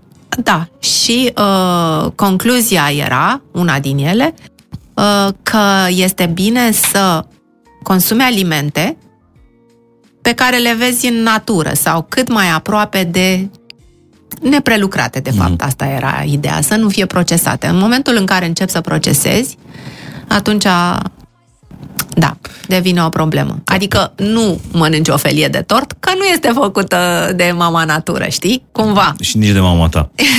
și nici de mama ta, da. Da, pe de altă parte, eram în creierii munților la o, uh, la o păstrăvărie renumită de altfel, Mhm. uh-huh. sute de turiști în fiecare zi, cu păstrăvul scos de acolo din, uh, uh, din bazine și după, că nu se putea întâmpla înainte, după ce am terminat de mâncat păstrăvul cu mămăligă, totul de acolo, Da. ai zice. Uh, Pe marginea bazinului a apărut un îngrijitor care arunca niște substanțe la, la pești. Și mă duc așa și îl întreb la un moment dat, după Mhm. ce aruncă un sac de ăla de bobițe, nu știu ce. Ce era. erau? Și zic, da, asta cu asta ce face? Zic, zic ca să tratați apa sau... Haideți, domnul Morar, nu vedeți că sunt sute de oameni în fiecare zi aici? Păi cum credeți că cresc păstrăvii ăștia? Așa, de la natură? Deci e din Da. ce în ce mai greu. Tendința aveai, era să crezi că da, Da. cresc de la natură. Dar iată că nu. E din ce în ce mai greu de găsit hrană Da, este foarte de la greu. natură. Foarte greu, foarte greu. Dar tocmai de aceea să încercăm măcar să consumăm lucrurile cât mai aproape de forma lor naturală. Adică, cum spuneam, cât mai puțin procesate. Deci ai zis toxic, prăjeli, zahăr, Zahăr și pe locul 3, ce aș pune? Carnea în exces. Carnea în Carnea exces. în exces, da. Carne procesată ai mâncat? uh, Da, mai mănânc. Da? Mici sau... Da, mai mănânc, uh, postul meu soț uh, mai face mici câteodată și mănânc la el, da. A, deci ai și tu pofte de astea de... Da, de om. De om. Da, sunt curios acum, după 25 de ani, dacă aș merge cu tine la un, la un fast food și ai uh, încerca să uh, mănânci, îți comand meniul doar să guști. Ce ar Da, nu spune știu. papilele tale gustative despre... Dar ce ar spune stomacul tău? Da, cred că revoluție. Cred că ar fi o revoluție. Ar fi o revoltă, da. Așa cred. E interesant. Uh, și acum, mergând de la exterior la, la interior, povestește-mi cum ai reglat uh, lucrurile astea. Dacă frumusețea vine din interior. Adică cum? Ce vrei să spun? Cum te-ai... Uh, cum uh, ai găsit echilibrul, Echilibrul? ăsta? Da. Uh, partea asta de echilibru pentru mine este destul de ușoară, iarăși îmi vine așa din poanie, pentru că eu sunt o persoană foarte echilibrată în general pe multe aspecte ale vieții. Uh-huh. Uh, nu-mi place să fac excese de niciun fel, așa că mă întâlnesc undeva cu toate în zona de mijloc și mă simt bine în zona asta. Și chiar mulți prieteni vin către mine special pentru a se echilibra, reechilibra, da. Uh, am, uh, am încercat și eu de toate și uh, din sfera asta de uh, cum spuneam, de nutriție, de mm, exercițiu, de tot ce mm, înseamnă a aduce lucruri la interior, uh, dar, iarăși, cum spuneam, mi se pare foarte importantă starea sufletească și echilibrul sufletesc, pe care nu le ai tot timpul. Și nu țin de tine neapărat, sigur. Mai mari învățați ai lumii spun toți că da, e, tu ești tu cu tine și tu trebuie să te reglezi acolo și de acord, dar nu poți să o faci când factorii externi vin atât de puternic peste tine și te pun jos, practic. Că, na, cred că Da, s-a până la urmă nu locuim în mănăstiri, locuim tuturor. în, uh, Da, în exact. comunități. Și n-ai cum să nu fii copleșit la un moment dat de, de ce se întâmplă și în afară. Oricât de bine și de echilibrat ești tu cu tine, uh, eu cel puțin, vorbesc din experiența mea, da, sunt, uh, au fost lucruri care m-au, uh, m-au pus jos. Și uh, Și ce straturi de protecție ai avut pentru, pentru asta? Sau ce platoșă ți-ai... uh, Da, din păcate, Dezvoltat. eu sunt așa o tipă foarte deschisă și uh, nu prea îmi creez uh, platoșe. Uh-huh. Uh, nici nu mi-am luat-o rău de tot în viață. De ce să zic? Acum aș minți să spun că, că am trăit experiențe multe traumatizante, nu. Uh, dar uh, totuși am construit niște protecții și nu știu dacă e bine să, să le mențin. Că parcă sunt prea... Parcă ajungi greu la mine, știi? Uh-huh. Și nu vreau să ajungi greu. Adică, mă rog, trebuie să te las eu să ajungi. Dar și când vreau să te las, tot greu ajungi. Nu știu cum să spun. Și ce te-a... Ce, ce rutine, ce Mă ajută, Te-au echilibrat știu pe că tine. sună foarte, toată lumea face meditație acum. Am o aplicație uh, care mă ajută și uh, aproape zilnic, uh, să zic, fac o meditație, mai degrabă o ascult și încerc să nu mă mai gândesc la altceva. Uh, nu pot să-mi pun uh, muzică și să fac de una singură meditații, nu, nu fac asta. Deci merg pe zona asta de meditații ghidate, Uh-huh.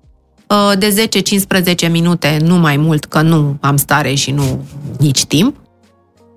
Uh, și uh, lucrul ăsta mă ajută. Mă mai ajută uh, să scriu. Uh, am un caiet în care îmi scriu tot felul de gânduri uh, și uh, bune și uh, mai puțin bune. Dar, în general, păstrez uh, zona optimistă. Eu sunt o persoană optimistă. Mhm. Și uh, merg pe, pe partea asta de frumos și optimist și încerc să mă să mă ridic singură. Dar de meditat de cât, de cât timp meditezi? Tot așa de, Nu, de vreo 10 ani. de vreo 10 ani? De vreo 10 ani. De când am început să citesc mult de, pentru dezvoltare personală, să intru și în zona asta, așa pentru mine, nu să dau sfaturi la alții, nu prea găsești sfaturi de genul ăsta la mine pe social media uh-huh. sau... Mie, de, mie mi se pare o chestie foarte intimă și uh, ține foarte mult de lucrul cu tine uh, și să te descoperi și să încerci să faci uh, mai bine data viitoare și uh, da, deci cam așa, cam de vreo 10 ani. Nu Da. în fiecare zi, repet. Nu în fiecare nu zi. reușesc. În fie... Acum, în ultimul timp, da, dar nu, în general nu am reușit în fiecare zi. Iarăși partea asta de spa, pe mine mă de spa, înțelegând uh, terapii uh, manuale, Uh-huh. uh, făcute de terapeuți la spa. Uh, pe mine mă echilibrează foarte mult. Adică masaj... uh, Exact. Masaje de toate felurile uh, mă ajută și m, fizic, pentru că e important, se întâmplă niște lucruri fizice acolo, dar îmi oferă așa o plăcere încât uh, și cu capul plec foarte bine din, uh, uh, dintr-un uh, centru spa. Și fac chestiile astea. Le fac pentru mine, nu le fac uh, așa că sunt de bon ton, merg la spa de 20 de ani, Uh, le fac eu pentru mine. Dar în perioadele grele uh, ale vieții tale, deși ai spus că n-ai avut uh, Nu, mari lovituri uh, nu. pe care ți le-a dat viața, în perioadele grele ce te-a ajutat? În perioadele grele am... uh, Nu m-a ajutat nimic. Eu m-am ajutat. Uh, am stat și am integrat uh, lovitura sau, cum să zic, uh, neîmplinirea, Mhm. nefericirea. Uh, am stat cu ea. Nu am fugit de ea, nu am dat-o la o parte. Bine, în prima fază încerci să fugi, după care îți dai seama că n-ai unde. Oricum te prinde. Așa. Și uh, am, uh, am stat pe ea și am lăsat-o să se consume cum a vrut ea. Și mi-am dat un timp uh, pentru asta. Am zis, băi, eu am pățit asta acum, nu contează cine e de vină, cum a fost de vină, deci nu, lăsăm la o parte lucrul ăsta. Mi s-a întâmplat asta, am pățit asta, hai să stau pe ea și să o las să își facă treaba. Nu pot să trec mai departe până când această greutate uh, sau tristețe sau cum să-i spunem, nu s-a consumat ea acolo. Uh, e, adică multă lume fuge de, de treaba asta și E momentul se, în care apar de obicei uh, excesele, fugind sau ascuzând respectiva durere, da, suferință, fugi și faci excese în, în, alt, anumite în alte părți, zone. da. De fapt, fugi de tine. Mm-hmm. Cu cât fugi mai mult și mai repede, cu atât treaba aia rămâne nerezolvată. Dacă Uh-huh. uh, cel puțin așa funcționează la mine. Deci trebuie să stau acolo și să o duc. Și o să se elimine cumva de la sine și atunci nu grăbesc lucrurile, Eu sunt, uh, ca zodie, sunt taur și am foarte multă răbdare și am răbdare și cu alții și cu mine. Uh-huh. Și știu că, băi, sunt lovită, sunt faultată, stau și mă vindec. Nu fug la sală, nu. De exemplu, ultima oară când am pățit o chestie nasoală, am am uh, ratat uh, sala patru luni. Deci nu am fost în stare să mă duc să fac asta. Și după, deci prima oară am zis, nu, trebuie să mă duc, trebuie să mă duc. După care am zis, băi, știi ce? Nu trebuie să mă duc, mă, nu trebuie, nu trebuie nimic. nimic. Exact. Trebuie să stau eu cu mine și să mă fac bine. Și când o să simt că, că pot să fac și asta, o să o fac. Și am făcut-o după patru luni. Ai zis că ți-e, ți-e frică de durere, ți-e frică de durere fizică. La asta te, Uh, te da, referai. și de cealaltă, că eu trăiesc totul foarte profund. Sunt, sunt absolut convins. Dar uh, ui- uitându-te acum în spate, ai spus că ai încercat la fiecare vârstă să fii cea mai bună versiune a ta și ai ajuns la vârsta pe care uh, despre care am mai vorbit uh, uh, mai devreme. Uitându-te în spate, uh, ți se pare că toată frica aia și toată suferința, nu știu, a unei despărțiri, a unui divorț, a unei da. pierderi, ți se pare că uh, dă mult prea multă importanță fricii, durerii, le, le face mult, prea, mult mai mari decât sunt în realitate, uitându-te acum în- de sus cumva, de unde a ajuns. Eu Dana. am tendința să, să, după cum spuneam, să trăiesc foarte profund și foarte uh, la magnitudine, așa, uh-huh. lucrurile astea emoționale. Și triste și fericite, ca și momente. Mhm. Uh, nu mi se pare că le-am dat prea mare uh-huh. importanță. Le-am trăit așa cum, cum am simțit atunci și n-aș fi putut să le trăiesc altfel. Chiar dacă au fost uh, me- despărțirile de, despre uh-huh. care vorbeam, au fost dureroase uh, și am uh, și chiar traumatizante, aș putea spune. Uh, nu le-aș trăi altfel, nici astăzi. Dar cum ești? Bun, spui că e bine să stai în durere, să trăiești, să trăiești uh, tristețea, da, dar cum ești? Pentru că uh, am văzut, cel puțin, s- sunt foarte multe femei care preferă să rămână în acea durere, să nu iasă din ea. E, eu am putut Durerea să e fac noua asta. lor zonă de, de confort. Da. Le place să se plângă, le Da. place să își ducă durerea mai departe și devin la un moment dat o energie, Da, da, așa este. o energie rea. Dacă nu reușești să te rezolvi singur, adică să-ți dai acest timp, Mhm. acest răgaz, e important să-l trăiești. Uh, și pentru experiențele tale viitoare este important să-l trăiești, să-l înțelegi, să-l integrezi și să te move on, să treci mai departe. Dacă nu reușești să treci mai departe, într-adevăr e o problemă și atunci sfatul meu este să apelezi la ajutor uh, specializat.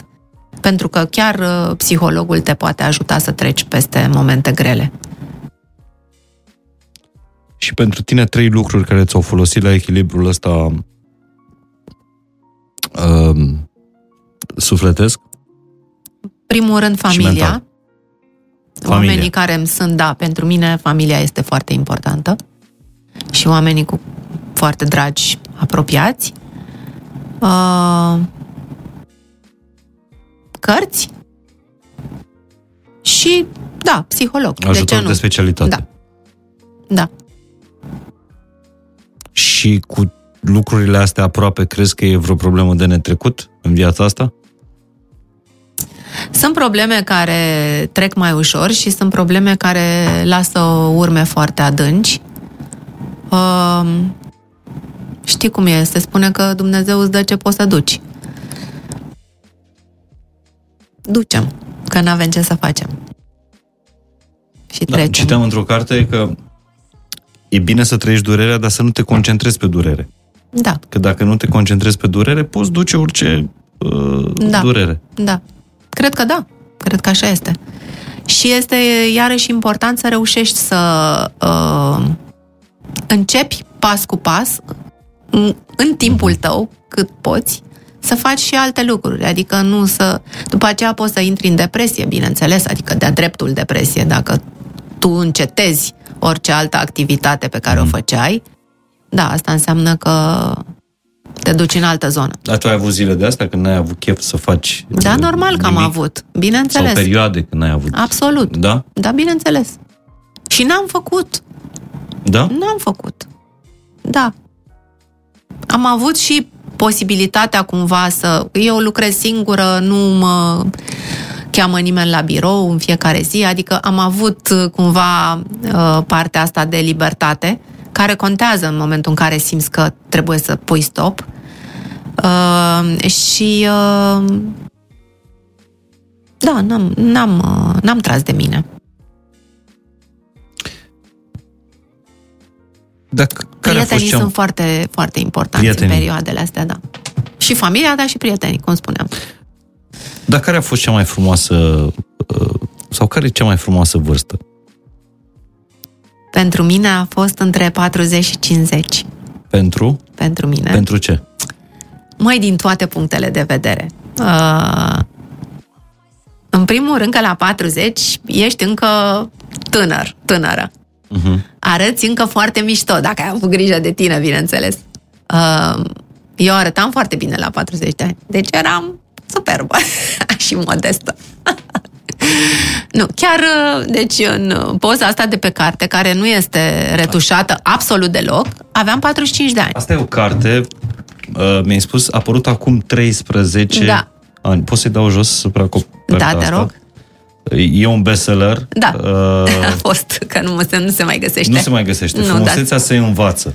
Da, cumva a rămas sloganul meu ăsta. La 35 de ani am pășit în lumea industriei de frumusețe, iar acum, după 10 ani, pot spune că frumusețea se învață. Dana Sota. Deci asta e o poză neretușată de nu, la... absolut nimic, 45 de ani.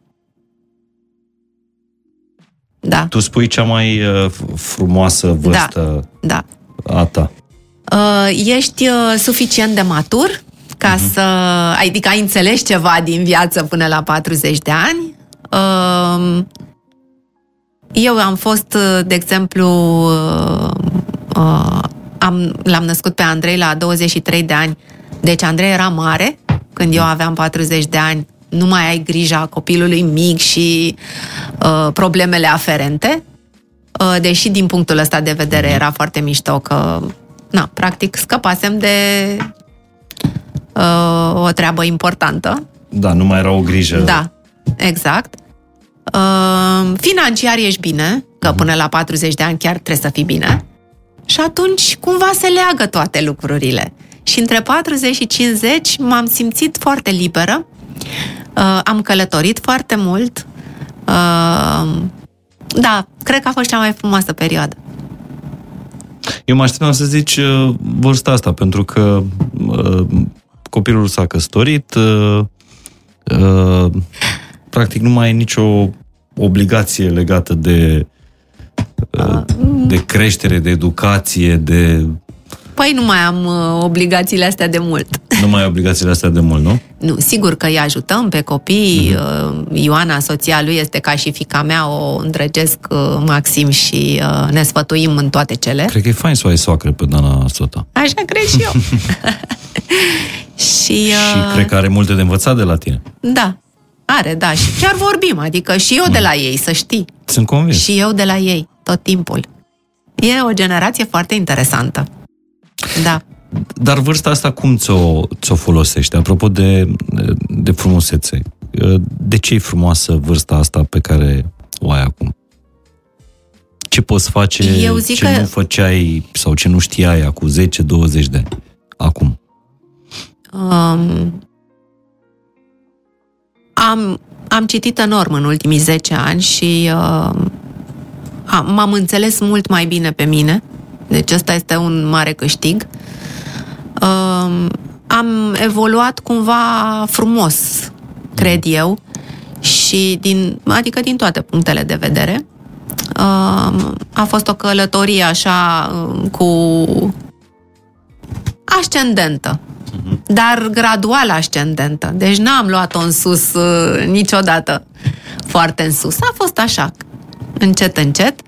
Uh, lucrul ăsta m-a ajutat foarte mult și în ceea ce fac, în partea asta de comunicare, pentru că a fost o uh, creștere cumva lentă, n-am fost o persoană de care afli astăzi uh, peste noapte și mâine nu mai știi nimic de a fost am fost așa, am construit în timp, am și legat această comunitate a mea de uh, lucrurile pe care le-am făcut și foarte multe femei se regăsesc în ceea ce am făcut și fac eu astăzi. Uh, e, e o vârstă foarte frumoasă, dar nu aș zice cea mai frumoasă. Pentru că, după cum îți spuneam mai devreme, e perioada menopauzei, sunt niște acolo, sunt niște tulburări, treci prin niște chestii. Nu pot să spun că nu a contat și pentru mine asta, adică de asta am dat 40-50 ca vârsta Dar preferată. ți teamă de ceva? De, de, o, de o vârstă anume? Nu, sau de, de vârstă nu. Nu mi-e teamă de nicio vârstă, nu. Uh, mai degrabă de teamă, nici nu știu dacă este teamă, dar uh, de boli de boli. bolile asociate cu îmbătrânirea, mm-hmm. dacă vrei. Tocmai de asta încerc să le țin pe toate sub control. Mama și ta să... ce vârstă are? 85 are 85, mama. să trăiască. Mulțumesc, le mulțumesc. Și arată da, minunat, este am, foarte bine, am văzut. da, foarte bine. E foarte frumoasă. Încă. Dar ți-ai făcut vreodată vreun, vreun, vreun plan de ăsta pentru 100, 120 de ani? Nu. Nu mi-am făcut plan nici pentru săptămâna viitoare, Mihai. Nu cred asta. Eu cred că planul tău e făcut pe, dacă mi-ai spus că ai, ai început să, uh, să te preocupi de... Asta este un, un plan uh, care mie îmi vine foarte firesc. Este o preocupare constantă și pe care nu mai văd ca pe un plan. Nu știu mm-hmm. cum. Deci nu mai e un plan ăsta. Planul este să întreabă-mă ce, unde mă văd, nu știu, sau ce fac eu peste un an de acum încolo. Nu știu să-ți spun, pentru că viața vine cu niște surprize atât de mari peste noi, încât Bine. noi putem să ne planificăm niște lucruri care n-au nicio legătură cu ceea ce se va întâmpla. E, e adevărat, dar putem să ne programăm. Uh, putem să ne pentru programăm, a trăi, da. nu știu, 100 de ani. Asta bineînțeles. Asta bineînțeles. Cu toate uneltele pe care le avem. Adică cu tot ce am cred, vorbit crezi că un om, uh, dacă găsește echilibrul ăsta, interior și, uh, și exterior, cre, crezi că un om poate trăi fără să fie o povară la peste 100 de ani? Da, eu cred că da. Da? Da. Chiar cred că da. Da. Dacă mai trăiește și în zonele albastre, clar. Eu m-am întâlnit săptămâna trecută cu...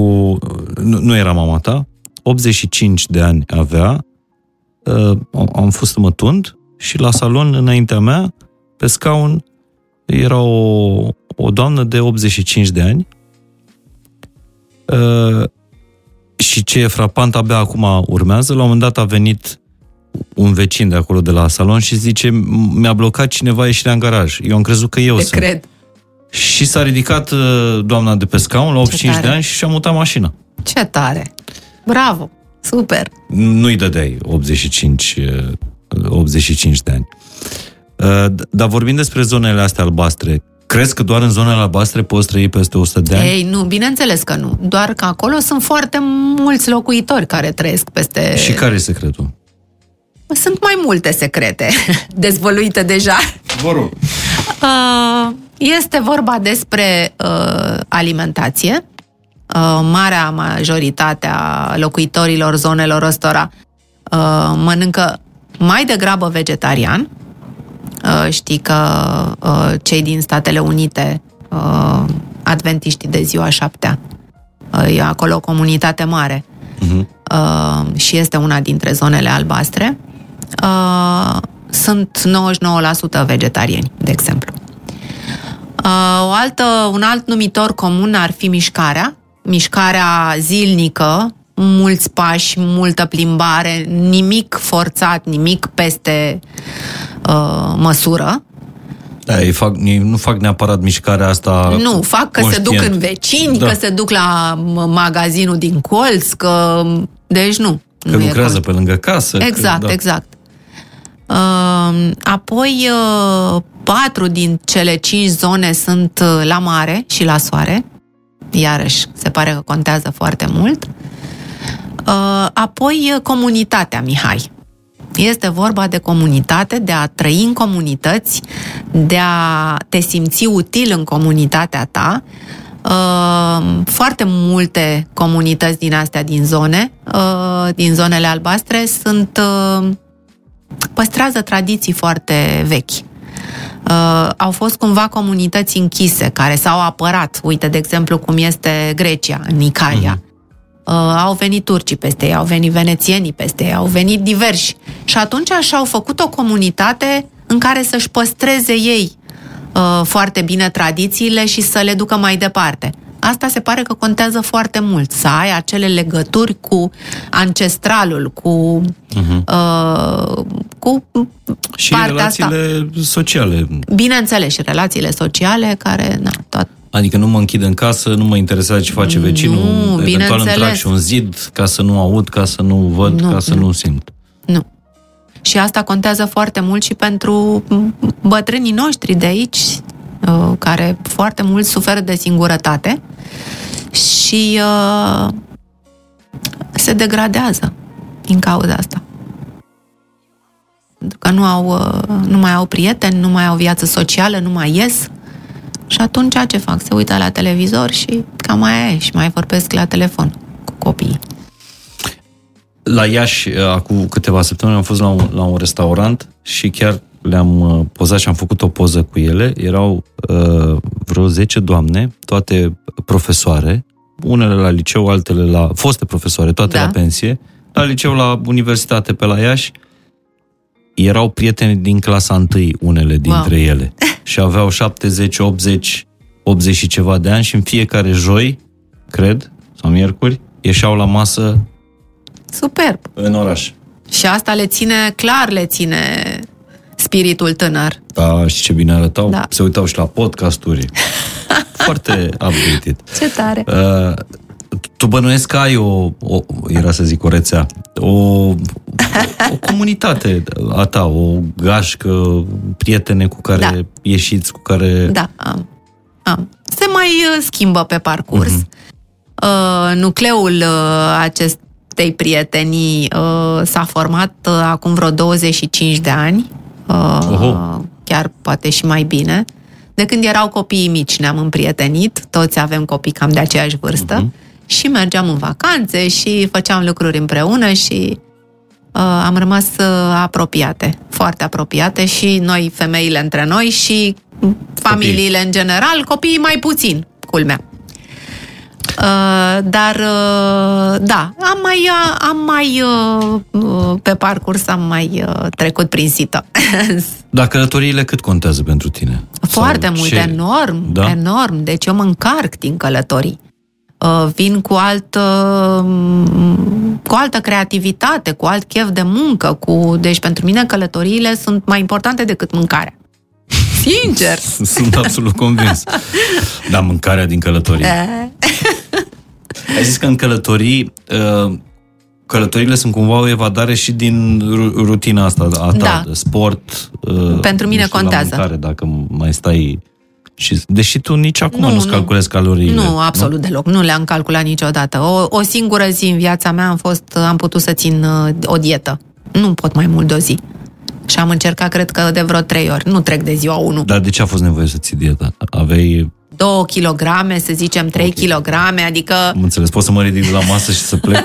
nu, mai stai, te rog. Mulțumesc. Uh, revenind la, uh, la, la călătorii.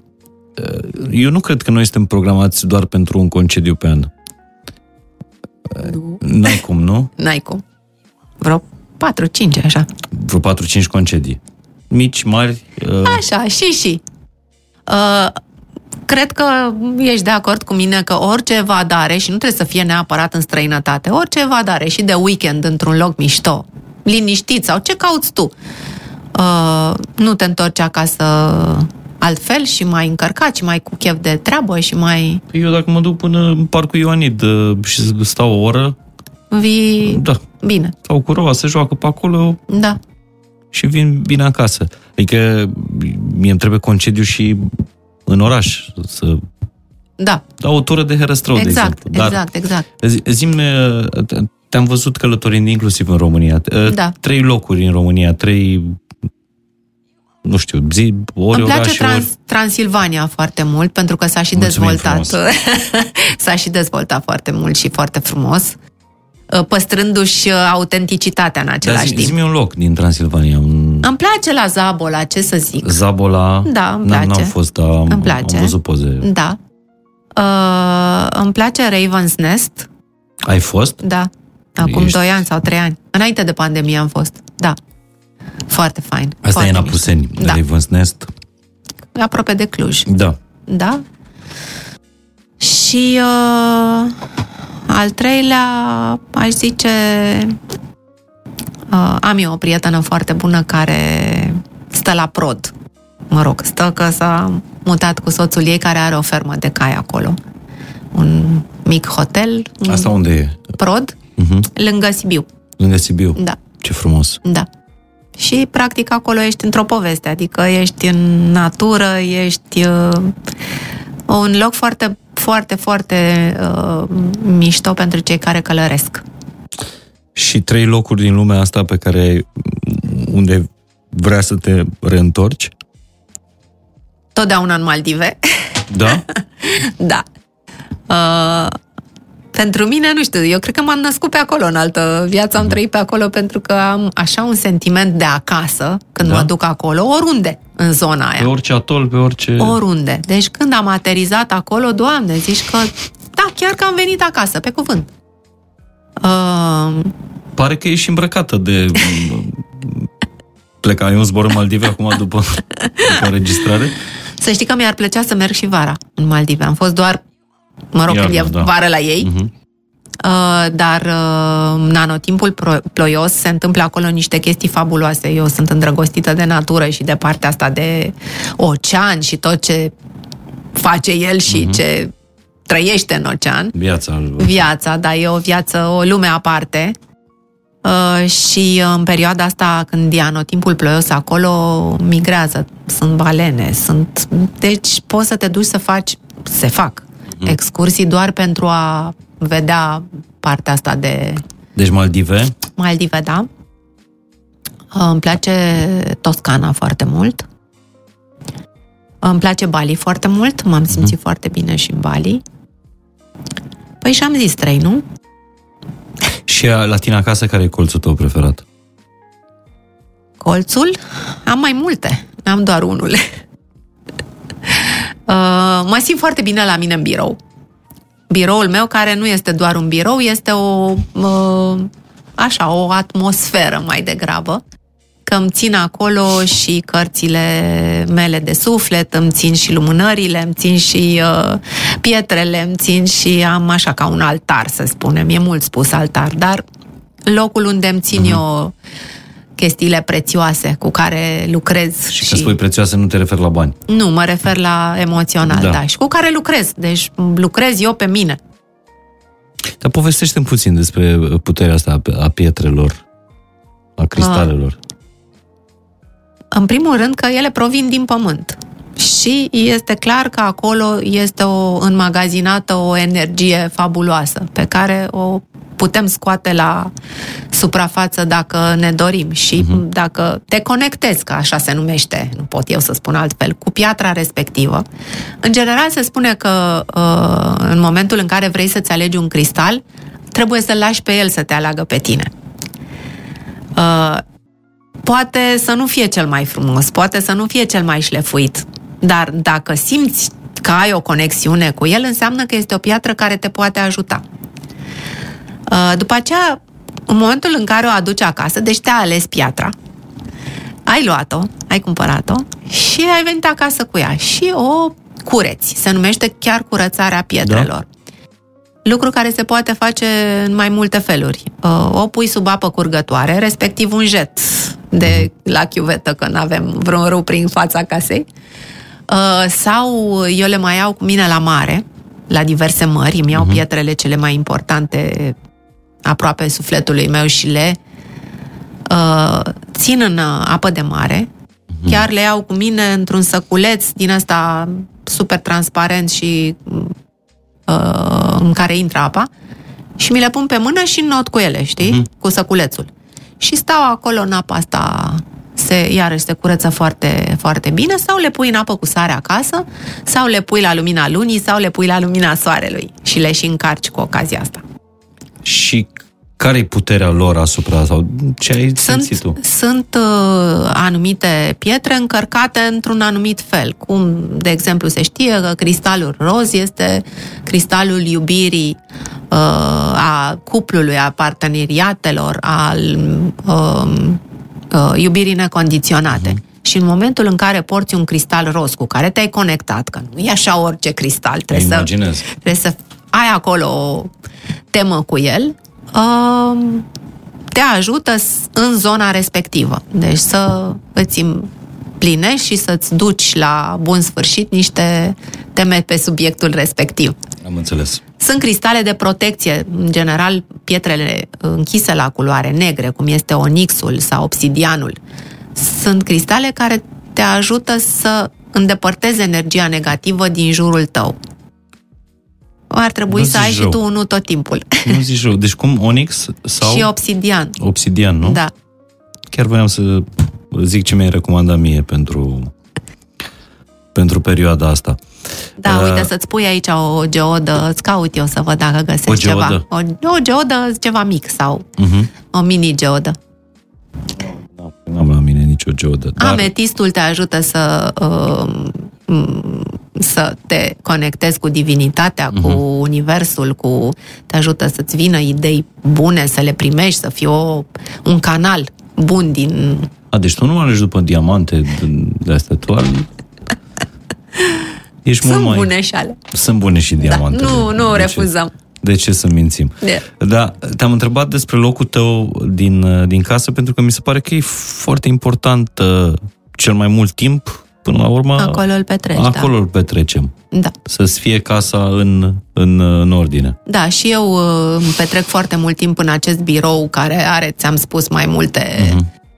uh, fațete, uh-huh. da, dar mă simt bine și în uh, dormitor, evident, că l-am făcut în așa fel încât să mă simt bine. Dar, uh, da, biroul este, mă definește și toată lumea care intră la mine în birou, wow, dar ce energie bună e aici. Păi este, pentru că sunt tot felul de lucruri acolo. Nu doar pietre. Da. Dar uh, ce, ce, ce mi se pare foarte tare este că uh, n-ai folosit și nu te-am auzit vreodată folosind pe vremea mea. Pe, știți când eram noi Adică mi se pare că, pe lângă faptul că ești super actualizată, updated, uh, chiar înaintea uh, de multe ori înainte, da, da. Uh, uite, mi se pare că tu ești primul influencer de beauty autentic Fără să știm că este influencer. Fără să știm da. de influencer marketing și așa mai departe. Iată, o carte scoasă cu 13 ani uh, despre uh, despre frumusețe. Frumusețea da. se, se învață. Despre îngrijire mai ales, da. Uh, nu te-am auzit vorbind chestia asta și mi se pare că și asta uh, și asta îmbătrânește, știi? Uh-huh. Uite-i pe ăștia din ziua de uite-i pe ăștia tineri. Ai spus că înveți inclusiv Absolut. de la nora ta, de la copilul tău, de la nora Tot ta. timpul învăț de la ei, da? Contează să este obligatoriu. Să mergem cu vremurile? Este obligatoriu. Eu mă simt norocoasă și de ceea ce fac și de uh, faptul că am avut iarăși primul blog de beauty. Nu exista altul. În 2007 am început să scriu. Deci erau câteva bloguri în uh-huh. România, punct. Doar câteva. De beauty, nici vorbă.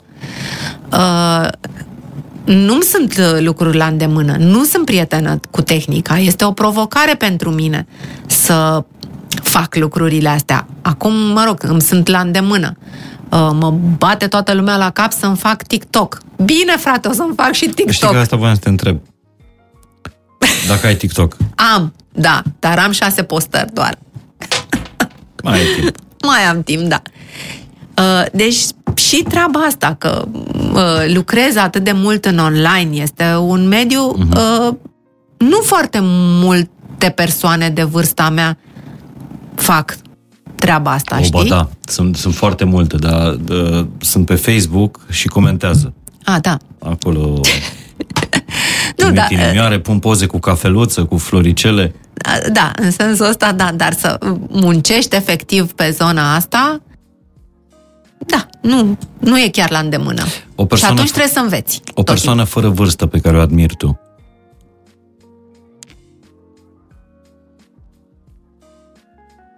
Mă uitam... Uh, ai văzut-o pe mama lui Elon Musk? Da, am văzut-o, da. Superbă. 70 și... Și cât? Și, și ceva și de ani, 75 5, de ani, da. Cam așa, parcă, da. Da. Uh, o persoană fără vârstă, uite că nu știu să spun. Asta înseamnă că te-ai concentrat foarte mult pe povestea ta, ceea ce este foarte bine. Sigur, admir și eu niște femei, dar uh, nu știu dacă sunt din ziua de azi. Mă gândeam la cineva din ziua A, nu, de azi, dar ferește, nu. uite, de exemplu, Audrey Hepburn este o persoană pe care am îndrăgit-o, uh-huh. iubit-o și cu care m-am uh, uh, m-am regăsit de multe ori în poveștile ei și în uh, felul ei de a fi. Și e tot aur ca și mine. Cred că de asta. Dar nu ți-a fost frică vreodată că, uite, nu o să mai fiu la modă sau... Nu. A? Deloc. Nu. Dar deloc. Încă sunt foarte multe persoane, femei, care nu că ascultă și îndrumările mele și copiază. Deci copiază la virgulă. Serios? Și îmbrăcăminte, și mă, culoarea părului, și nu mai zic de creme și de astea. Adică eu mă simt foarte actuală. Dar ce e la modă, Dana? Că, uite, de exemplu, tu, tu, nu mi se pare că ai un stil clasic. Uh... Da, poate că nu. Nu, nu ești chiar... Sunt actual, da, ești mai degrabă actuală, actuală. Da, mai da. degrabă actuală da. decât, uh, decât da. clasică. Ce, ce e la modă acum? Uh, din punct de vedere ce? Beauty? Beauty, fashion, Uh, eu pe fashion uh, nu sunt vreun guru, nu sunt vreo cunoscătoare. Eu m-am îmbrăcat totdeauna cum m-am simțit bine, dar să arate frumos, să fiu uh-huh. așa, dar n-am un, un, un trend anume, n-am urmat niște uh, linii foarte clare, n-am fost vreo fashionistă, pur și simplu să-mi placă mie de mine și, bineînțeles, să fie în linia zilelor noastre, nu... Uh, îmi place genul feminin. Foarte mm. feminin când vine vorba de modă. Adică nu sunt vreo mare prietenă cu Adidas și aceea așa la femei, de exemplu. Am și eu o pereche, că am zis că trebuie să am. Mă simt foarte bine în ei, recunosc. Mm-hmm. Dar nu mi se pare nimic feminin aici. Mm-hmm. Eu nu porți toată ziua. Nu. Uh, iarăși mi s-au părut îngrozitorii UGG-uri. Deci mi s-a părut, am zis, nu o, să, n-o să-mi iau niciodată așa ceva. Am două perechi. uh, dar iarăși nu mi se pare nimic feminin acolo. Adică eu, ca femeie, nu mi se pare o atrăgătoare o femeie care poartă UGG-uri. Porți că sunt foarte comozi, într-adevăr, și... Dar atât. Adică eu așa văd treaba asta. Deci ești pentru feminitate. Eu sunt foarte mult pentru feminitate, da, și în look, și în uh, uh, exprimare și feminitate slash eleganță, nu ceva cu băț în fund. Nu. Și unde ți se pare că exagerează femeile în ziua de astăzi? Uh, fetele foarte tinere mi se pare că uh, au început de foarte devreme să-și facă tot felul de lucruri la față, în primul rând, și uh, Vorbesc de buze, pomeți, uh, filere, uh-huh. da, lucruri din astea. Uh, și nu văd, efectiv, nu văd de ce ai face la 20 și ceva de ani, când ești oricum tânără și frumoasă și ești... Deci, ok, vrei să corectezi ceva, uh, nu zic că nu, dar să exagerezi, să-ți faci buze foarte mari sau să spui sunt foarte mari sau... Deci mi se pare fără rost. Uh, iarăși ne întoarcem la acea naturalețe de care eu tot vorbesc. Și... Da, da, foarte multe, și aud discursul ăsta din ce în ce mai des, e corpul meu, e dreptul meu, e corpul meu, fac ce vreau cu el. Ah, absolut, bineînțeles. Da, nu, nu da, ca da, pe vorbă. Pe de altă parte, frumusețea, în oricât ai citit despre frumusețe, frumusețea are niște. Orice e frumos Dar uh, există niște proporții, există niște... Da. Uh, da, niște, o bună chiar niște măsură. măsurători, da. de fapt, da, pentru că e vorba tot de echilibru. uh-huh. Dacă stai să te gândești. Asta înseamnă. Noi asta căutăm. Uh, cumva echilibru între partea stângă și partea dreaptă a noastră, chiar dacă uh, de foarte multe ori uh, sunt asimetrice. Noi tot căutăm să le perfecționăm și să semene perfect între ele. Uh, deci asta mi se pare o greșeală. Apropo de ce mă întrebai tu. Uh, aceste uh, intervenții estetice duse la prea mult, nu zic extrem, dar la prea mult și la fetele foarte tinere. Și mai am o întrebare, dar e din turnul meu, adică Ia. din punctul meu de, de vedere. Nu ți se pare că uh, toată exagerarea asta cu feminismul mm, a dus la uh, Ba da, mai puțină feminitate? Adică da, mai, mai clar. mult feminism, mai puțină feminitate? clar că da, da. Și eu tot uh, am tot spus și uh, susțin foarte mult ideea de a rămâne femeie pe cât posibil. Uh, Noi ne-am, uh, ne-am uh, masculinizat foarte mult în ultimii zeci de ani și mm, voi aveți deja latura feminină mai accentuată decât o aveați. Uh, Dar eu vorbesc acum din punct de vedere al femeii. Mhm. Uh, faptul că uh, am ajuns în niște, cumva la egalitate cu voi. Uh, am, avem niște posturi foarte bune de mm, management, de conducere. Mhm. De, lucrul ăsta, fără să vrei, te face să fii mai masculin. Pentru că trebuie să iei niște decizii, trebuie să conduci niște oameni. Lucrurile astea se făceau de bărbați înainte. Mhm. Uh, fără să vrei să acceseze această masculinitate. Cel puțin la job. Dar, dacă ar fi doar la job, ar fi ok. Dar te duci cu asta și acasă. Și atunci ai tendința să te porți și cu soțul tău la fel, să fii foarte masculină, uh, să te impui neapărat, să uiți să delimitezi sau nu mai poți să faci mm-hmm. să faci diferența, știi că la birou trebuie să fii într-un fel și acasă în alt fel. Mie îmi place să mi se deschidă ușa la mașină, mie îmi place să mi se care sacoșa, îmi place să intre bărbatul în restaurant întâi, deci eu găsesc, îmi place să mi se facă complimente. Păi, dar în Statele Unite, țin minte că acum nu știu câți ani, nu mai spunea nimeni nimic, deci nici nu se mai uită la tine bărbații, de frică să de nu-i teamă să nu... e reclam. harassment și nu știu ce. Da. What? Cum adică? Deci e foarte frumos să complimentezi o femeie într-un mod delicat, bineînțeles, nu să fii mărlan. Care e cel mai frumos compliment pe care uh, l-ai auzit la adresa ta? În general, declarațiile de dragoste mi se par complimentele cele mai frumoase. Te ador. De asta.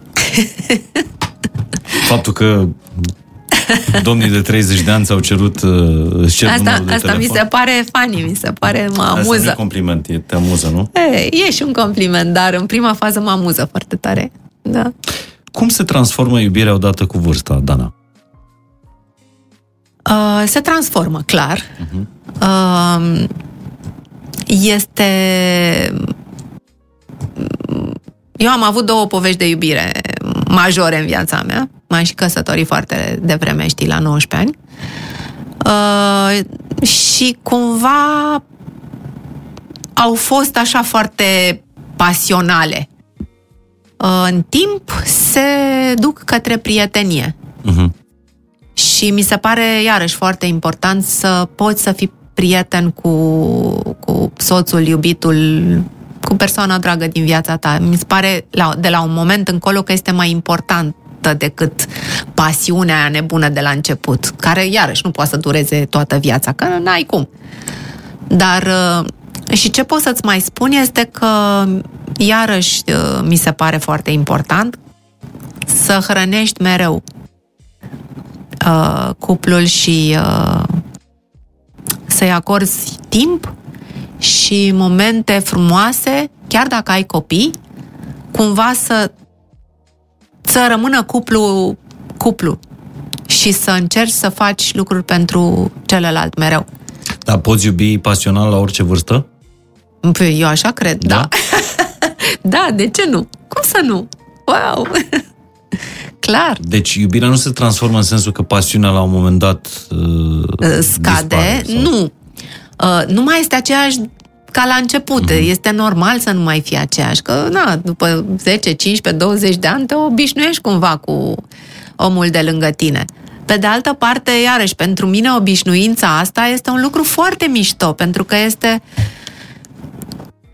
acasă, știi? Uh-huh. Obișnuința aia de acasă și te simți confortabil și uh, știi că nu ți se fac surprize neplăcute și că poți să ai încredere să te deschizi complet, știi? Și pentru mine acest confort uh, sufletesc și fizic până la urmă este foarte important. Și să- omul va alege întotdeauna confortul. să simți uh, o mână cunoscută uh-huh. pe piele, e foarte mișto. Care e cel mai frumos parfum? Sau miros?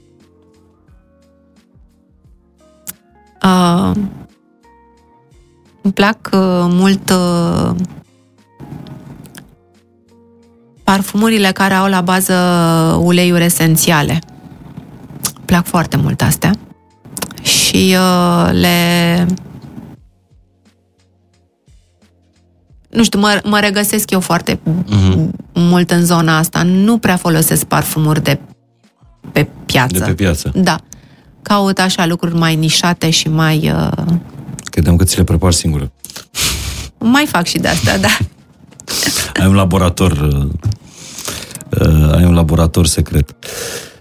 Și așadar, aș vrea să, să, să ne întoarcem în, în punctul de unde am uh, plecat, citându-ți uh, acea postare pe care ai făcut-o la 57 de ani pe Manifest pentru Feminitate, pe blogul Da. tău. Apropo, din când în când mai scrie și pe dana uh, sota.ro Com. danasota.com, iertați-mă. Da. Uh, Doar noi suntem .ro, fain și simplu.ro. Dana Da. Eu sunt punct .com. e .com. Uh, Aș vrea să ne întoarcem la postarea asta care conclu- concluziona despre faptul că ar trebui să ne împrietenim cu, cu timpul. Da. Că există niște etape al- ale, ale vieții, uh, indiferent cât, cât ar fi viața de lungă și că ar trebui să ne împrietenim cu fiecare Mhm. dintre, dintre aceste etape. C- care sunt sfaturile tale legate de asta, de a te împrieteni cu timpul? Să nu opui rezistență, în primul rând. Să curgi. Pur și simplu să curgi. Ce frumos ai zis. Da. Uh, În momentul în care op- opui rezistență, uh, totul este mult mai greu.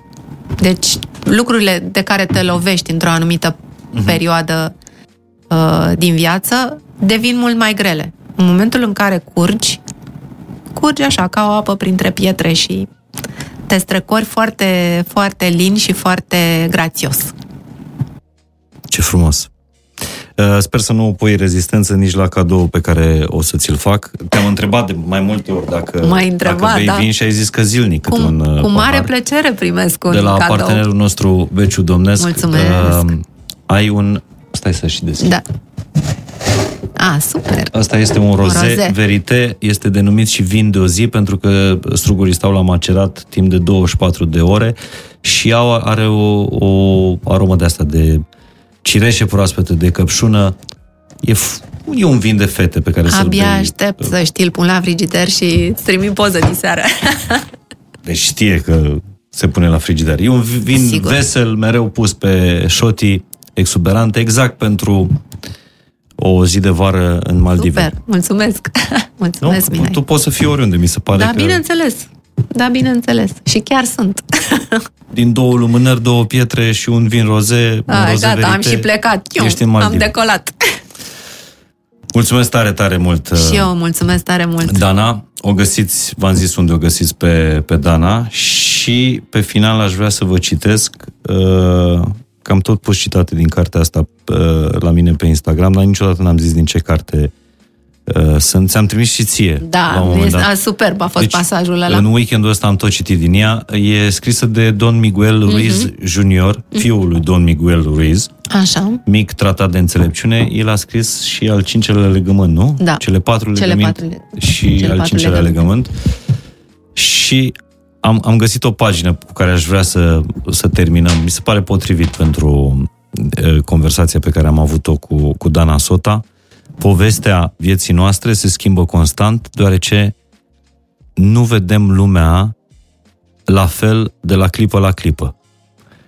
Personal, când aveam 10 ani, priveam lumea într-un mod cu totul diferit față de când aveam 20 de ani, sau față de când am devenit tată, sau față de când am avut accidentul de mașină. Modul în care percep lumea este în continuă schimbare, nu rămâne niciodată la fel. Este foarte important să înțelegi faptul că povestea vieții tale este o simplă poveste pe care tu ai creat-o. Având această înțelegere, te poți întreba, cum vreau să arate povestea mea în continuare? Da, superb. Super. Așa că m-am lăsat și cu o întrebare pe, pe final. Ați urmărit povestea Danei Sota? Care este povestea voastră și cum vreți să arate ea în continuare? Vă mulțumesc, sunt Mihai Morar. Încă o dată, mulțumesc fain și simplu.